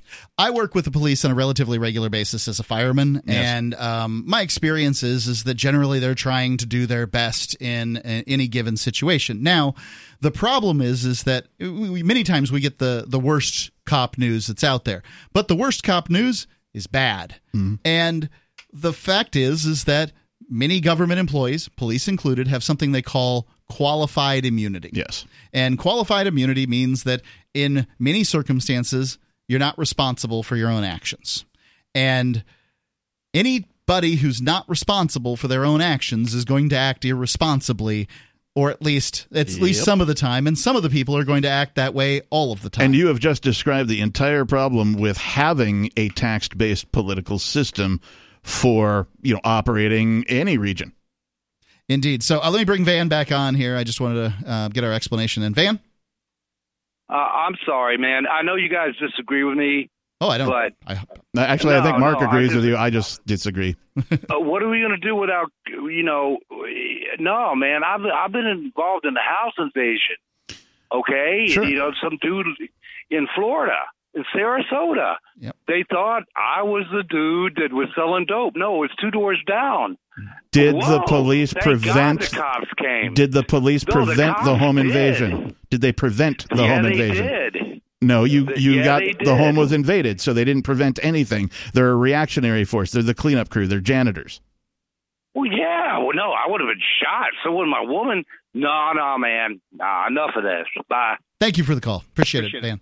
And look, I- I'm only giving the libertarian position here. The Right. libertarian position is is that any service that's worth having is worth paying for, I agree. and that um, the problem isn't police forces. Right. The problem is funding, and when you have to pay for a service, the quality of that service is likely to go down. I mean, it's a monopoly. Yes. Well, you know, I mean, they exist. I think cartel is a better terminology. I don't want to use the term cartel to describe the police, but that's what I mean. When you have local police departments and the state police departments and federal police departments, they're ap- acting in a cartelized fashion. What the caller really wants is the services that he believes the police provide. He needs to examine that belief a little bit and realize that, you know, there are other ways to get those services. Security services, whether it's patrolling, you've got, you know, cameras, you've got insurance, right? All of the things that he believes the police do can be provided within the market. The state is not necessary to provide those things. If a community wants to have folks going around and patrolling and that kind of a thing they can do they can all get together. Maybe they can subscribe to a service. They could develop a friendly society or whatever it is. That's basically police, Right. right? I mean, well no because poli- because this is voluntary you have choice right? And that's that's the fundamental difference if a fireman you have choice. if a fireman puts out a fire does it make a difference whether he's private or public as to what his name is? Like what his title is? Like he's still a fireman a police officer whether he's public or private funded would still be a police officer. He's policing behavior. Well you could still call them police but you need to change the way that they're funded. I think um, I, I think that the single, removing the coercion out of the equation the single biggest issue is qualified immunity and what uh, people are considered not responsible for what, what police aren't responsible Uh, the method of funding by Either way, coercion right is, now- is the biggest issue to me. They're dealing with a lot of trouble. Free Talk Live. The next generation wallet is coming from Divi. In just a few taps, you'll be able to send, earn, spend, and exchange digital money in seconds. Send money around the globe with only a swipe. Instantly exchange between Divi, Bitcoin, and fiat right in the mobile app and withdraw directly to your bank account. Divi already offers the first one tap solution for earning passive income with crypto. Multi tiered masternodes allow everyone to partake in the network. Visit DiviProject.org. DiviProject.org.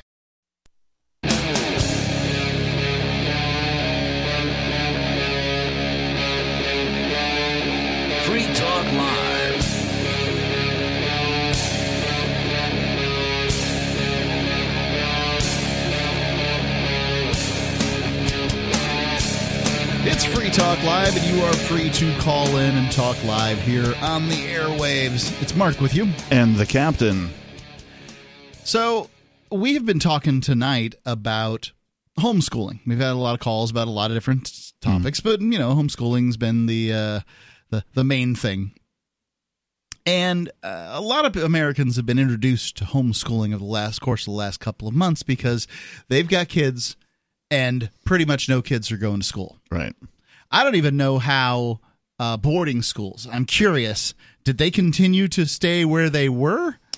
Yeah, I I don't know. And how do you social distance that? I've seen some very creepy pictures of schools where there are children on a playground where they are distanced from each other. Chalk outlines. Chalk outlines. They can't go any 10 further than their and- square. Yeah, stay in your little bubble, and you can't. Bizarre. Yeah, it's It's it's you can't part of bounce a ball back and forth because you're touching it.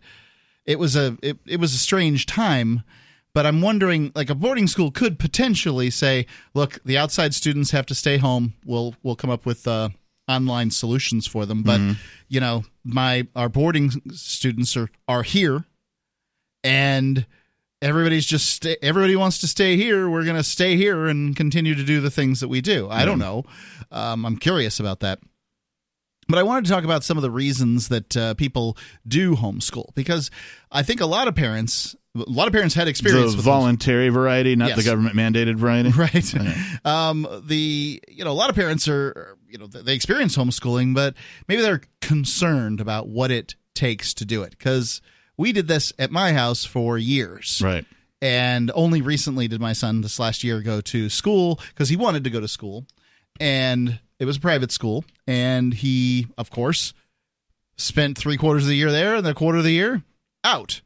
So some of the reasons that people do homeschool and we saw that religious reasons tended not to be the number one reason was the high cost of private school. So you want your kid to have a better education. Most people will say that a private school is going to provide the best education. Yeah.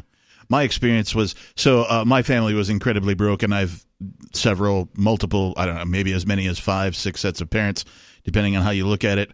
Uh, and I had the privilege or disprivilege, depending on your perspective, of going to multiple schools in multiple geographic locations. I went to a rural school, public school. I went to an in city school. I went to a full on uh, religious private school for less than a year, but still, I got to experience that.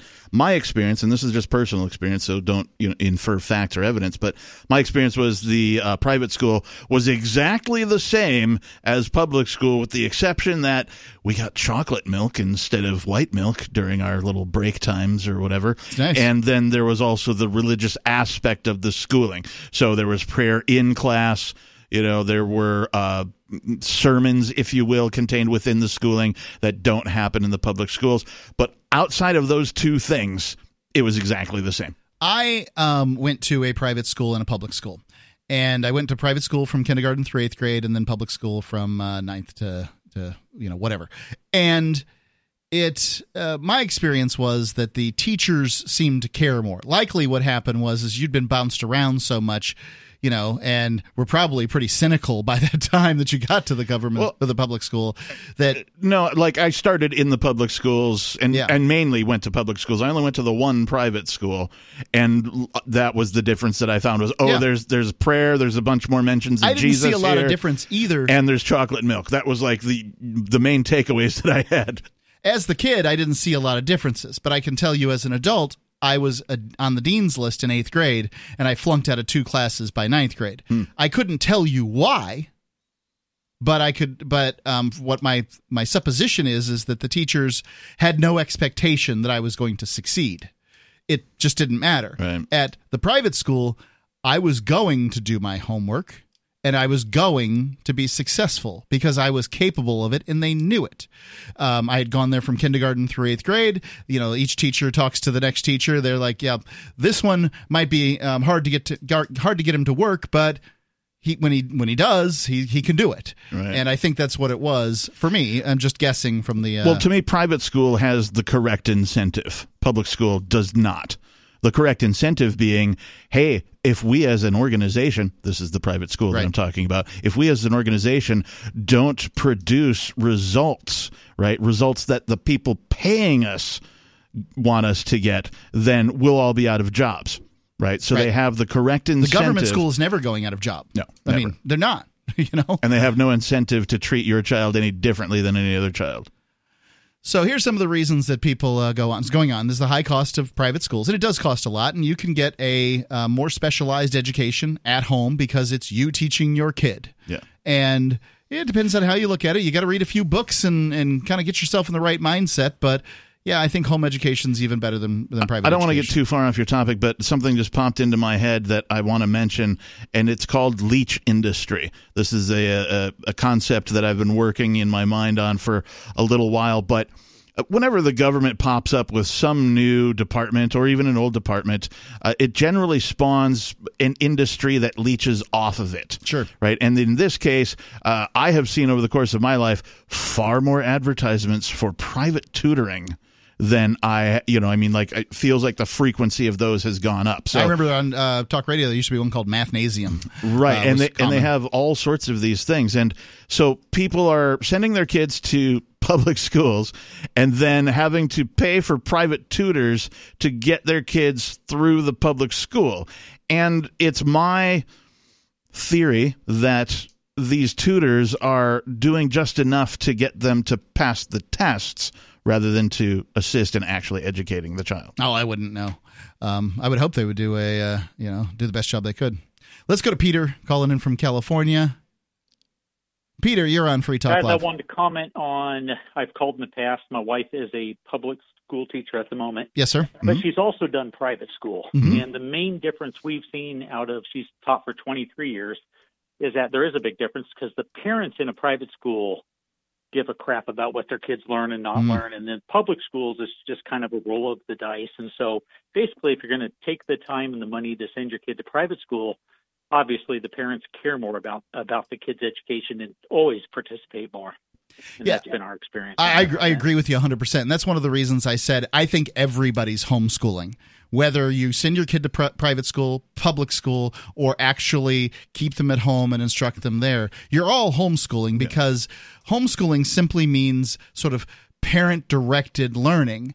And you're the one who's responsible. Your kid's too young to be responsible and d- depending on how old they are, um, ultimately they are responsible for their own education, but they're not old enough to be responsible for their own education. So the parent needs to pick up that that uh, that bandera and ride with it.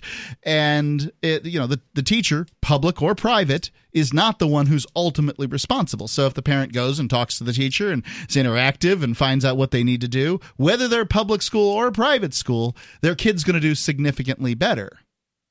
Yeah, my wife has ran into a problem at the uh, public school with parents, and she gets really frustrated. My wife is very, very dedicated, and she gets frustrated because the parents in no way will help the kids.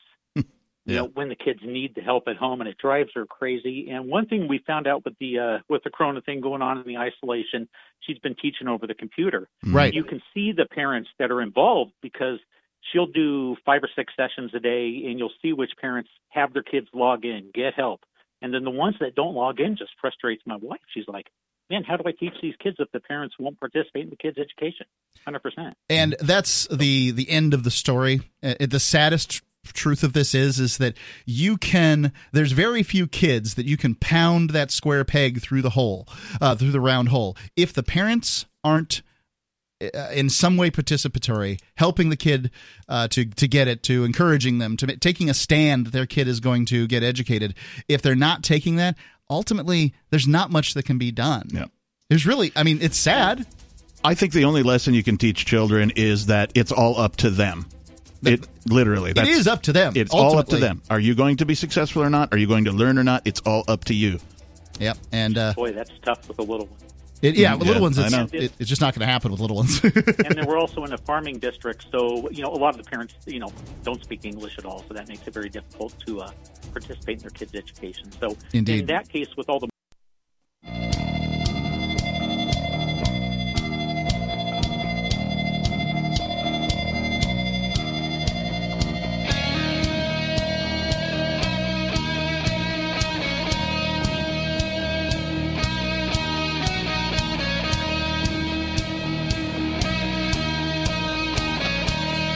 Talk Live.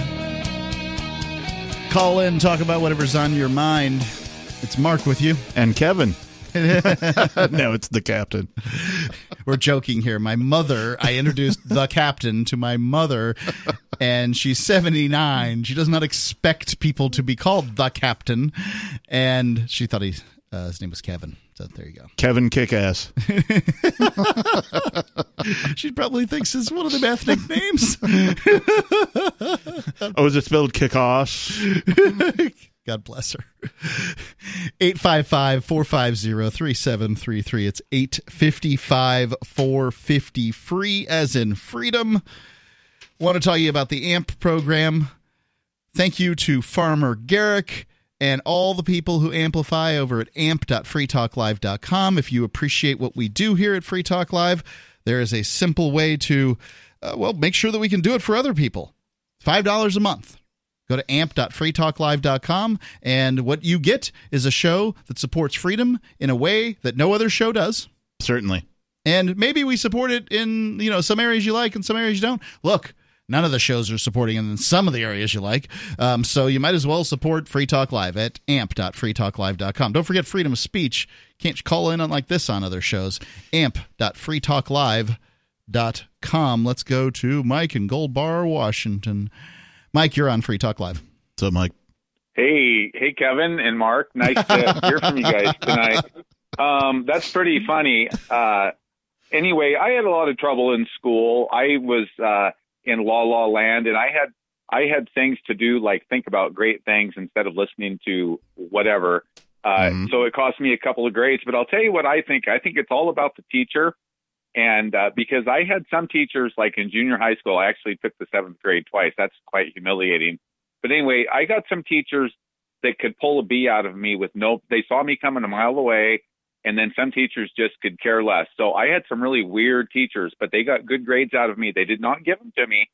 I earned them, but they knew how to reach students. And I think private school, Catholic school, public, and I got a neighbor that's a public school teacher. I wouldn't want my fifth grader near him uh, for any reason, but um, but I but I think it's the teacher, and they either should be just like cops, they should be or they shouldn't be, and uh, I think it's pretty much that simple. Yeah, I think that one of the difficulties, one of the complaints that I've heard regarding uh, public education is that, well, you know, I mean, the protections that teachers unions provide to good teachers they also provide to bad teachers Mm-hmm. and it's hard to get rid of a bad teacher once they've gotten into the system or what however it works and correct that's pretty frustrating it, whether it was a it's private like school being a union. yeah It's like being a union dump truck driver. You can bend as many bumpers as you want. There's another truck for you. Well, for me- company tomorrow. for me, Mike, and I'd like your your opinion on this. Do you think,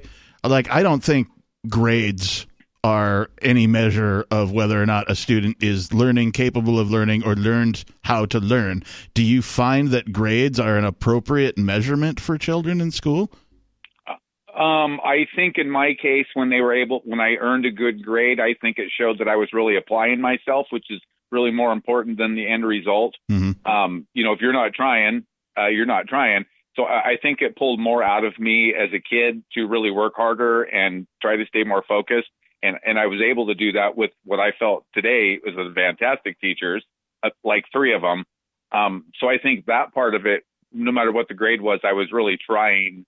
And then of course I absorbed and learned. What about the that was seventh, repeating the seventh grade thing? Um, so you know, here you were for whatever reason they d- attempted to hold they they held you back.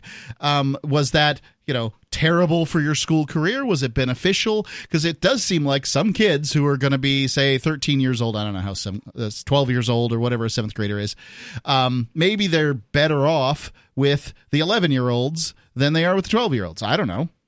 Now, I, I, in my case, I realized uh, by the time I went into like high school, like day one, when my math was really sharp, I realized I was going to be 20 years old a couple months after I graduated, and I went and got a job, and then I joined the service in a time when you could, and and then I got out of the service and became a Teamster. So my life was really great, and I don't think I missed a whole lot, in school, especially today when I start watching the American history or uh, you, you know like the American Revolution on the History Channel and realized I would think differently if I would have learned that in high school. My whole life would have probably been different because now I have a different outlook on all of it, just from that part of history. You know, getting to absorb a little bit of that, going, "Wow!" So Because you're always learning. Education's better than then. Yep. Thank you for the call, Yeah, Mike. thank you, Appreciate it. guys. Thanks, Mike. I, I always try to look at systems as you know, uh, it's trying to accomplish a thing. What is it trying to accomplish? And then how do you measure the results? Yeah. Right. Uh, when it comes to public schooling, teaching a human being how to learn, I, I don't think can be measured by their scores on a test. Well, I best I can tell when it comes to school, um, and unfortunately, we've we've pointed out why here on the air. Public school tends to be the lowest common denominator because you know they're forced to take the kids that the others the the parents don't want to spend the money like the whole issues right, and what they end up being is, as I've said many times on the air, middle class welfare babysitting day prisons. Yes. And I say middle class welfare because it's not just poor people that send their kids to, to government school. Right. Middle class people send them, their kids there too. Yeah. And it's the only kind of welfare they'll accept. Right. They wouldn't accept welfare of any other sort, but they'll accept that kind. Right. Um, babysitting day prisons. The per- the purpose of sending them to school, as we've you know discussed here, homeschooling could exist within an hour and a half every day at home. You don't need to send a kid for eight hours to school. What's the purpose of it? It's because it's a babysitting day prison. Day prison, they can't leave. Right. There's literally people walking around the hallways. There's, you know, school resource officers, uh, metal detectors, all kinds of stuff. Yep. And they get uh, at least one meal, sometimes two, depending Sometimes on the two. school. Right. Let's go to Dale calling in from Daytona. Dale, you're on Free Talk Live. Hey, how you doing? I taught in the public school system for 35 years. Thank you. And in a great in a great school here in Daytona. Um, It wasn't in Deltona, was it? no, it wasn't in Deltona. you know all about that, huh? I do. But, um, I lived in Deltona. it- what made okay, what made the school great? Y'all are talking. I'm sorry. What made the school great? You said it was a great school. I'm, I'm Parents were involved. Mhm. Uh, college-bound kids. Parent. And when you called the parent, nine times out of ten, you got some results. Um, h- however, the and something y'all haven't touched on, but I do want to talk about homeschooling for a second because I'm involved in that as well. But the the smartphone ruined education. Period. There's no no question about it. It Really? ruined kids. How so? Oh yeah. Um, they can't function without it. They're addicted to it, and um, if they can't find it on Google, they can't think about how to get to that point. As far If as you can find it on Google, though, I mean, that shows some level of. I mean, that's how I find out information on uh, stuff. Yeah, I, I got to Yeah, admit yeah. that's how I've had my most of my career in a job was just like, oh, how do I do this? Let me Google it. Dale, I want to talk to you. Hold, hold the line here, okay? Yep. Yep. The number is 855 450 3733. It's 855 450 free as in freedom here on Free Talk Live, or you can use the Discord lines at discord.freetalklive.com. Looking for a great real estate investment? Consider New Hampshire, which is ground zero for the Liberty Movement. Your first call should be to Mark Warden from Porcupine Real Estate. He's more than just a real estate agent. He's your New Hampshire concierge. Where are the best places to live? Do you want farm, city, the burbs, or forest? Do you want a duplex or multifamily building so that renters pay your mortgage? There are homes in all price ranges in New Hampshire, and Mark can help with financing too. Invest in Liberty and property. Mark Warden can help. PorcupineRealestate.com. Free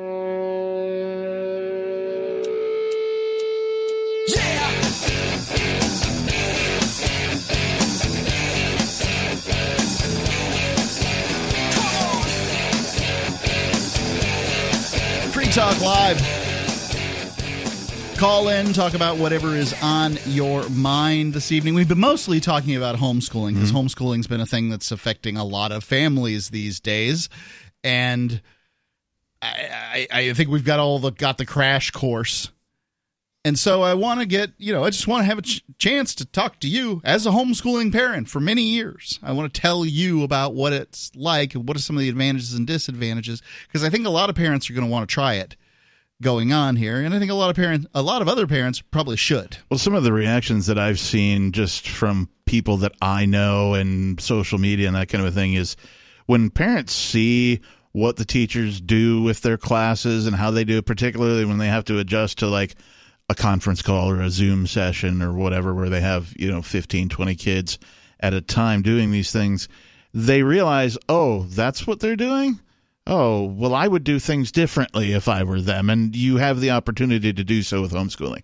That's one of the main reasons that people homeschool is to, the opportunity to do it differently. I want to tell you about Liberty.menu. Liberty.menu is a, a website that we were involved in the creation of and the marketing of. And Liberty.menu is a tool for our community. And it's basically a directory for events, businesses, and digital content. Listings can be rated and reviewed, and there's a bit of a social social network aspect so you can connect and share with others. Use Liberty.menu. It's exclusively for individuals who reject the initiation of force and those who agree to abide by the ethics of the non aggression principle. Put your voluntarist ideas into action at liberty.menu and use code FTL to get a special badge. Since it's free, that's all we can give you. it's liberty.menu, coupon code FTL. Let's go back to Dale, calling in from uh, Daytona. Dale is a uh, former public school teacher and he wanted to talk about homeschooling. Go ahead, Dale. Correct. Well, I'm a public. I was a public school teacher, but we homeschooled our daughter starting in kindergarten. We homeschooled her all the way through. Okay. Um, I can tell you that homeschooling is not persistent. It is. Uh, it is hard work from day one to day whatever. Whenever you stop, it's not for everybody.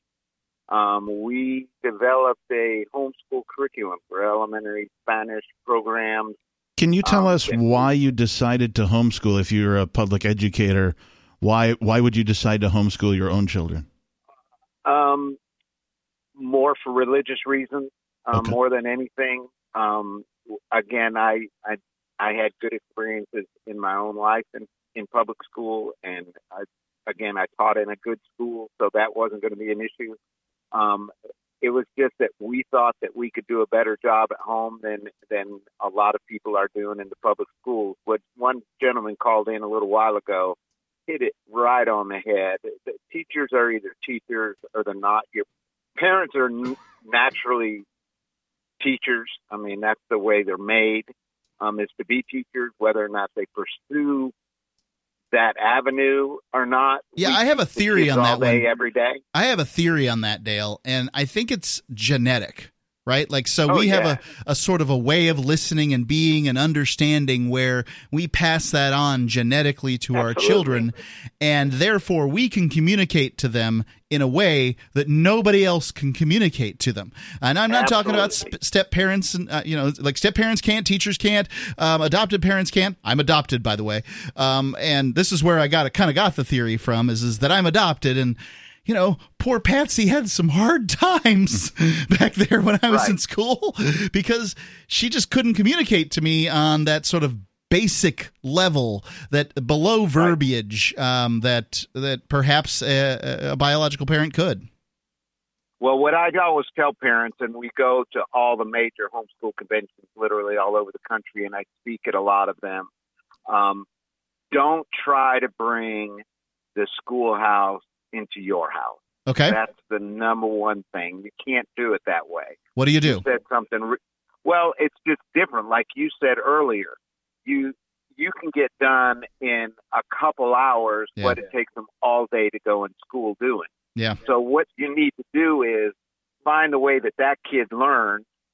That's why homeschool conventions have always been so great. Is that you can go and look at ten different math curriculums, and that you say that's the one John's going to be able to learn with. Yeah. And so you can choose that curriculum. Um, And every kid. you- I I think everybody had this experience where the teacher's like, "Show your work," right? And, and Right. it's and I they, they say that for good reasons. Uh, they they For say it so, so that they can you know go through and understand what you're doing and that kind of thing. Whereas a parent, and know that you're not cheating. Right, well, that that too know probably. that you're not cheating. but you know, with my son, I'm like, you know, skip ahead, absolutely, and I'll show Yeah. him little tricks for Can doing things. Exactly. Can you figure that out in your head? And I teach Spanish. I taught Spanish in school, and actually, I still Hey, bueno. live live classes online for high school credit for homeschool kids. So I have kids from all over the country. It's live, which is much different. A lot of things are going virtual, but live and interactive completely different. Um, it can be done, but it is not. You know, it's not for the lighthearted. You need to work hard at it, and they need to want to do it. And it's not for everybody, but parents parents need to know that it's available to them. You know, it is. And and I also want to say I appreciate you guys' show. I listen to you a couple hours a week generally, and I don't agree with eighty percent of what you say. Wow! But I but you and I still know that- listen. That's great. Thanks. hey, and, and that it, and because you always have, you always learn. And again, if we could learn that there are some things that we can agree on, like people having the right to homeschool their own children if Yeah. they want to do that, you know, we got to find the things that we can agree on and not so worry so much about the things that we don't agree on. I'm curious if yeah, I you. think it's a fundamental issue. I'm curious if the caller has has ever read uh, any of John Taylor Gatto's work. No. Okay. How do you spell the last name? G A T T O. It's John Taylor Gatto. Uh, he is sadly In not. Spanish, he's gato. He's a cat, yeah. man. Sa- sadly, he's no longer among the living. Uh, Okay. But he has written uh, an incredible book called "The Underground History of American Education." Uh, I think it is a must-read for any educator or former educator.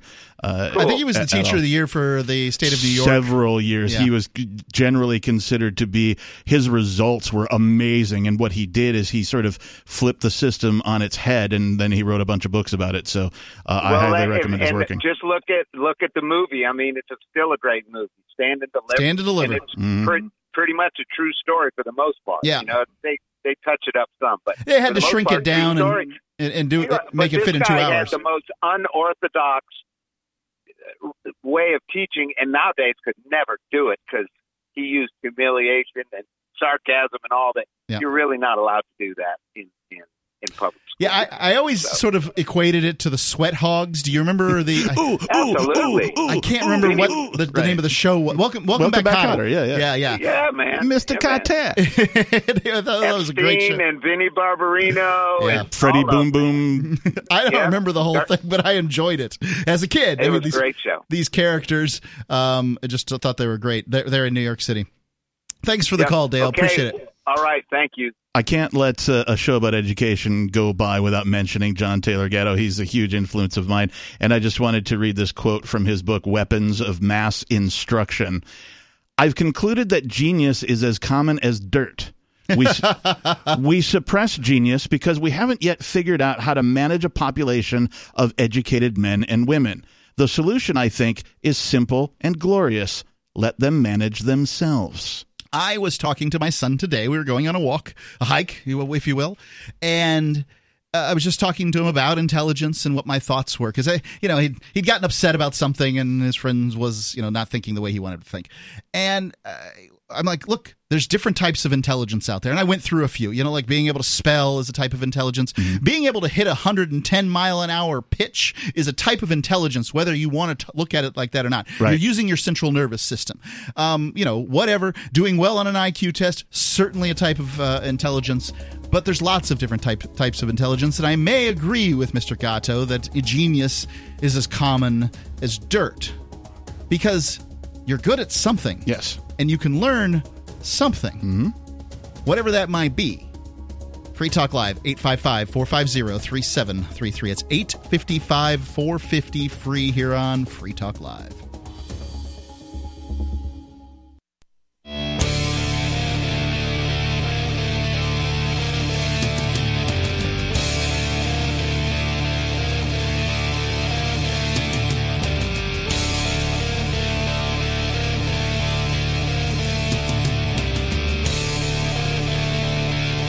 It's Free Talk Live.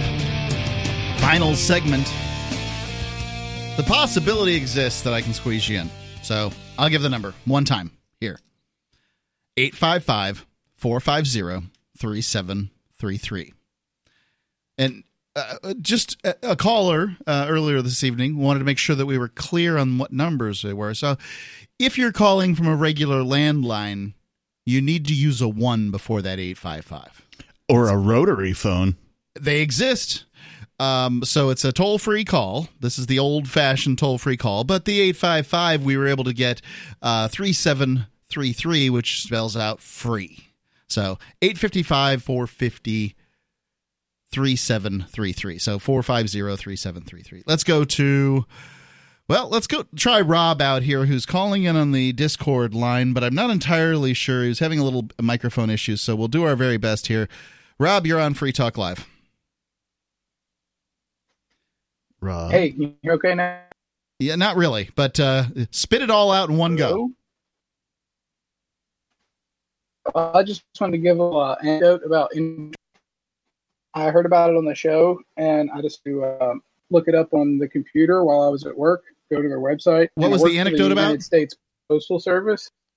What was the anecdote about? Oh, inter. Still don't know what you're saying. Uh, all right, buddy. I'm Yep. sorry. Dropping in and out. Yep, just not going to work out tonight. All the best. let's go. Only the best here at Free Talk Live. Yeah, let's go and uh, let's hit some of our uh, callers here. Dan in Tallahassee. Dan, you're on Free Hey, Talk Live. I'm enjoying your show. I um, actually, I, I, our our station carries you for Saturday, and and I wanted to hear one of your sponsors' ads that I missed the address, and so I I went to Free Talk Live uh, on Sunday and watched it on Twitch, which I find very interesting. You guys actually look normal. We sound like raving lunatics, but we look tinfoil normal. hats or anything, but you know, I I just amazed that you do. And anyhow, my my computer just crashed, so I'm just on a regular landline. Anyhow, I had a couple of questions. We homeschooled all our children, nine of them, and um, I agree with uh, one of your callers that called in that we'd be a lot more relaxed if we had it all to do from the very beginning again Yeah. we had a tendency to bring the public school home, and um, and it was a mess. You know, uh, it's figuring you had to teach every subject for eight hours. You Right. know, and it was crazy. We never did that because my son uh, got one of those sort of uh, your baby can read things. I think it was called Baby Reading Kit, and uh, they were a sponsor here on the show. And so he started very early, uh, pr- probably before 18 months old. He could read some, you know, colors on flashcards and these kind of things. And because he would learn when he felt like learning and that sort of thing, we just kind of, I guess we just kind of understood that we could teach eh, short periods of time per day. They don't have the attention span when they're really young, so you got to keep it keep the lessons down to uh, you know a few minutes. No, but that, that's amazing because boys, I find, are a little bit slower on reading. Mhm. You know, when when they finally learn, they they sometimes become voracious readers. But um, and and I would take the the older boys with me on my jobs. You know, I, I'm uh, a specialty contractor and also a home builder, and so we, they, I mean, by the time they were ready for graduation, they could usually do three or four trades, get jobs in that matter. So kids kids can learn a lot. But I had a question I wanted to ask you first before uh, you hit the whatever the button that you kill everything. I want to know the. the I hope Mark doesn't have access to the button that kills everything. you don't give me the access to that button, Dan. Uh, well, the author of that book, Underground History of American Education, it sounded like you said John Taylor. and I couldn't tell if it was Ghetto, Gatto, or Grotto, or what. G A T T O Gatto G A T T O. I don't know if it's pronounced Gatto or Gatto. I'm I'm Okay, okay, that's all I ad-libbing. needed. I just wanted. I'm, I'm very interested in that book because I've we we did. Uh, my all my kids are grown. My youngest is like 22 now, and and um, he's getting married. You know, in August. And also one more question, and I'll let you go. But I, but I've enjoyed this immensely. Uh, what is the name of your four-legged friend that you have there? Oh, you guys are watching the video. Thank you for the call, uh, Don. Appreciate it. I, I can't. I don't have my glasses on, so I don't know if it's Don or Dan. I, I just can't tell. I think it was Dan. And uh, yeah, that's Jazzy, the studio beast. Jazzy is uh, an old girl, but she's been she's been on the show since the very beginning. She may be the greatest dog in all of radio history. Yep. Let's go to Jeremy calling in from Washington. Jeremy, you're on Free Talk Live. Hi. I was just calling in and listening to you guys about the public school systems. Um, I'm a single father. Had my daughter's full custody for a little over eight years. So I've had, been a part of the school systems in and out, making sure they get a good job. And what I've found with most of their friends is kids aren't graduating because the school works hard or poor teachers. I found they're not graduating getting it done because of school bullying and problems at home Yeah. has been more the issue. Yeah, I think that a lot of people, the number one reason that people homeschool is because they can control the environment better. They can't control the environment in the public school, even in the charter schools. Yeah. And, you know, that's that. I mean, these schools, in a lot of cases, they've got to have 20 kids, 25 kids, sometimes 30 kids in a classroom, and it's too much. And it just it doesn't work, and I think I think you're absolutely right. It's home life in a lot of cases, and it's uh, just fear. One can't if one has a bad home life or one is being bullied at school, you're in a state of terror. One cannot learn in a state of terror.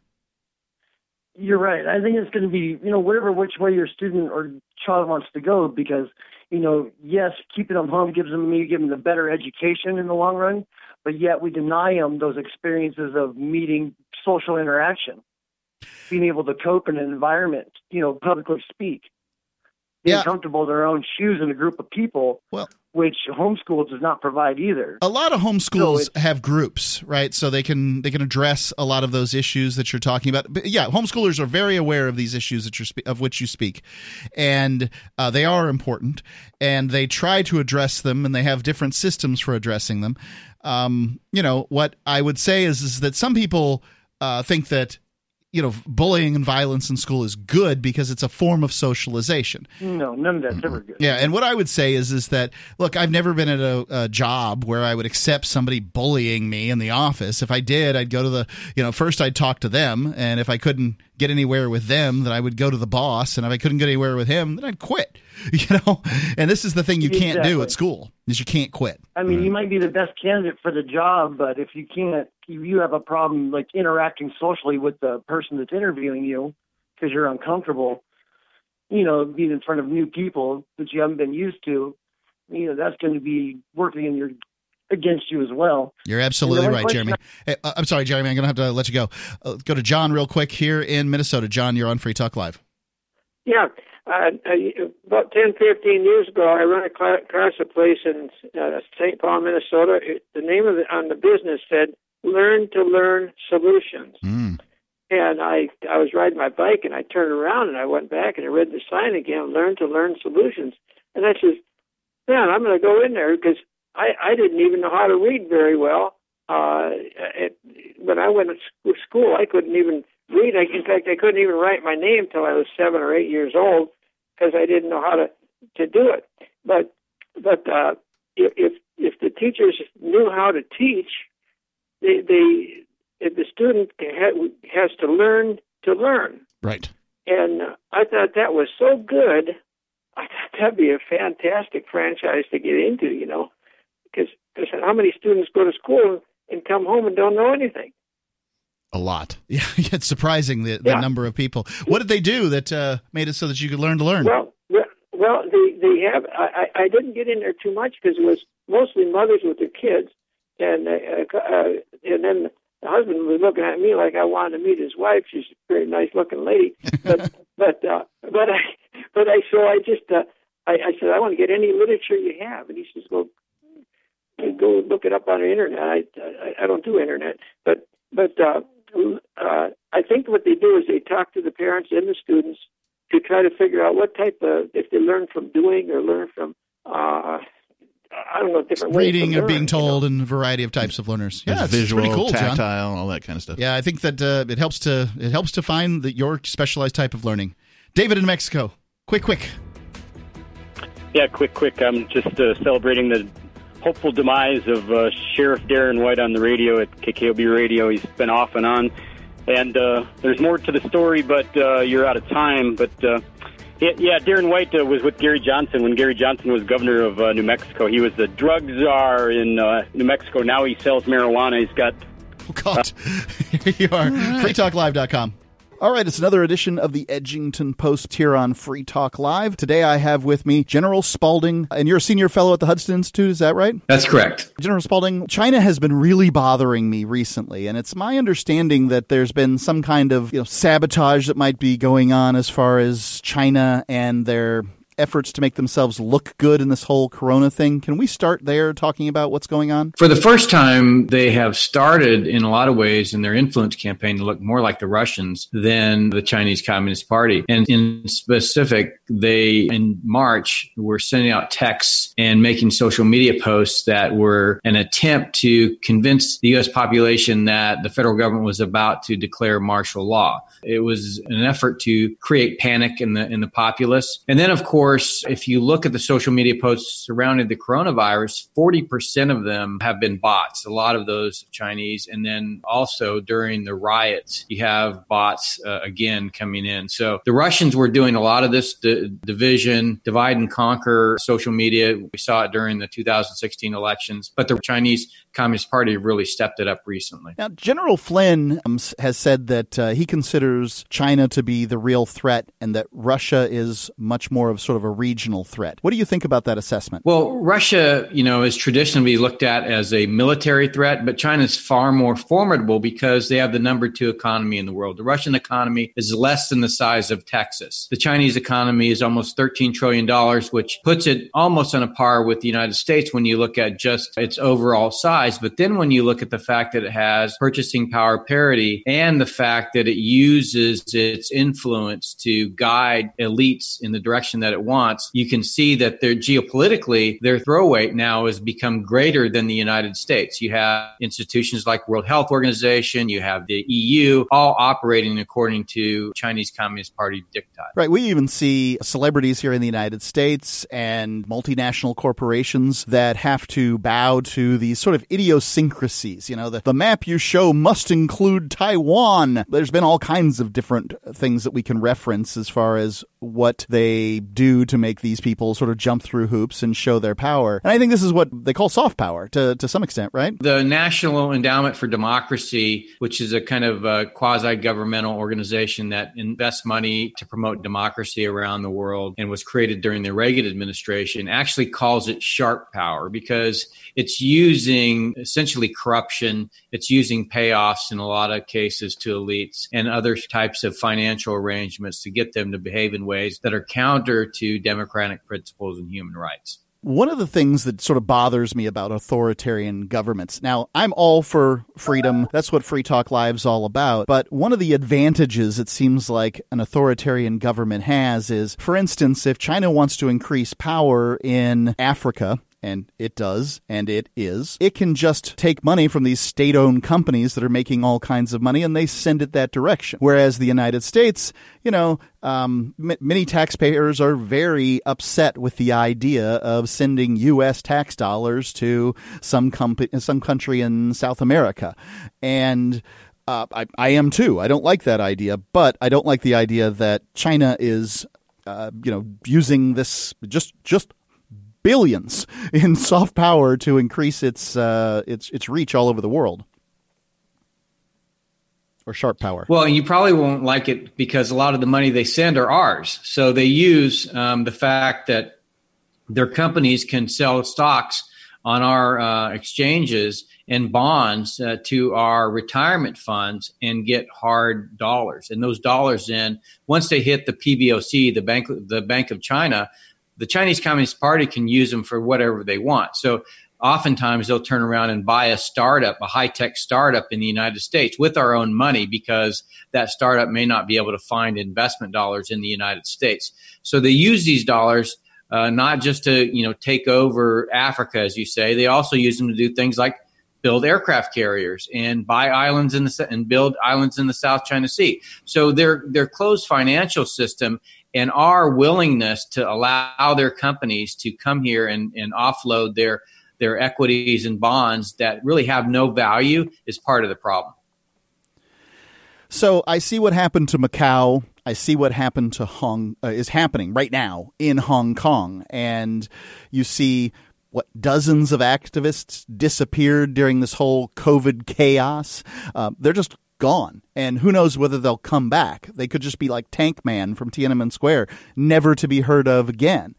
And I was just in Hong Kong. I met many of these people, and they just want self actualization. And I think China's coming to the same conclusion that I do that these people cannot be governed by China.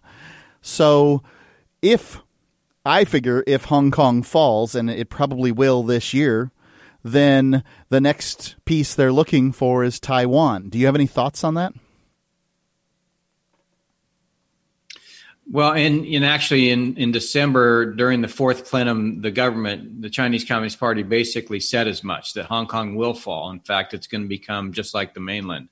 And I agree with you. Um, I don't think it's a, a matter of if. I don't even think it's a matter of when, because I think the Chinese Communist Party, Party has already decided that Hong Kong no longer exists as an independent entity. So whatever they need to do to to squash dissent, they're willing to do, even to the to the extent that they're going to roll tanks. Uh, you know, if they can't get them to behave. And to your point, I think they're disappearing a lot more than dozens. I, I would say the number's probably in the thousands by now. And I would venture to say you probably won't see those people again. But as far as Taiwan, I think that's a little bit right now a bridge too far. Um, part of the problem is Taiwan ha- is you know 70 miles across a strait, uh, a strait that they're going to have to traverse with a lot of ships to get a lot of people over there. So can they do it? Uh, yes. Will they do it? Um, you know they're going to have to contend with the fact that it's going to create a whole different uh, external environment for them. And so, is it worth the risk right now? I have no doubt that at some point they're going to determine it is, but I don't know. I don't know that it is right now in the recent uh, time uh, period. I just fear that they've been successful Macau. They appear to be um, su- going to be successful with Hong Kong. I don't know what to do about that. And they certainly want to be successful in the takeover of Taiwan. The United States, of course, has strong ties to Taiwan. And China doesn't have the military that the United States does. Their aircraft carrier uh, really pales in comparison to a uh, super carrier in the United States. I don't want a, some war with China. The last thing I want. Do you see any kind of peaceful solutions for Hong Kong or the people of Hong Kong? Do you have any ideas there that maybe I'm missing? No, you're. Uh, I think you're right. There's not. Hong Kong is done. Uh, I think we have to question whether or not we're going to be willing to allow uh, the people of Hong Kong to have asylum outside of Hong Kong because their their democracy is done. Um, so that's really the only way we can help the people in terms of you know what we do with the Chinese Communist Party itself. You know that's all in allowing them access to our innovation, technology, talent, and capital you know the, what what's coming is this competition between a closed system and an open system that we already went through once with the Soviet Union. So it's just our, our resolve. Do we resolve to basically stop the spread of communism once again, or do we in fact roll over because many in our society are getting paid off to, to look the other way? That's a, that's literally the battle we're having in DC today. Yeah, I find it terrifying. There seems to be no stomach for it, or the uh, let's say um, maybe better to say there's certainly no stomach for even talking about China on uh, the Democratic side of the the spectrum here. I'm, you know, I mean. I, I guess my, my biases tend to be a bit more Republican. I'm a libertarian by um, you know nature, and uh, I certainly don't want to see a conflict or anything like that. But what scares me a, about a lot of these Democrats is they just don't even want to mention that China's a bit of an issue here.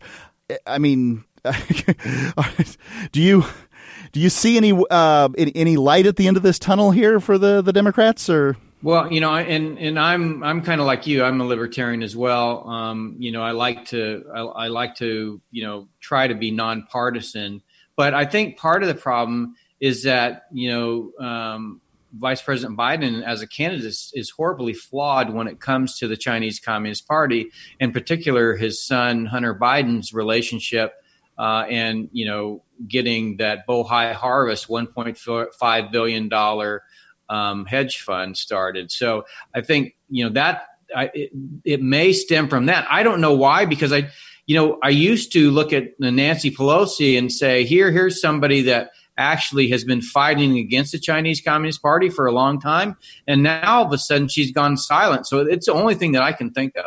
Brigadier General Robert S. Spalding, what website can people follow you on? GeneralSpalding.com, and I'm on Twitter at Robert underscore Spalding. Do you want more businesses accepting Bitcoin Cash and Dash? Now with AnyPay, you earn passive income for every purchase at those businesses. Finally, a financial incentive to spread Bitcoin Cash and Dash. You made it happen, so you get the rewards. Download the AnyPay Cash Register app and add your cryptocurrency wallet addresses. Then install it at a real life business and tell us what you did at anypayinc.com. Anypayinc.com.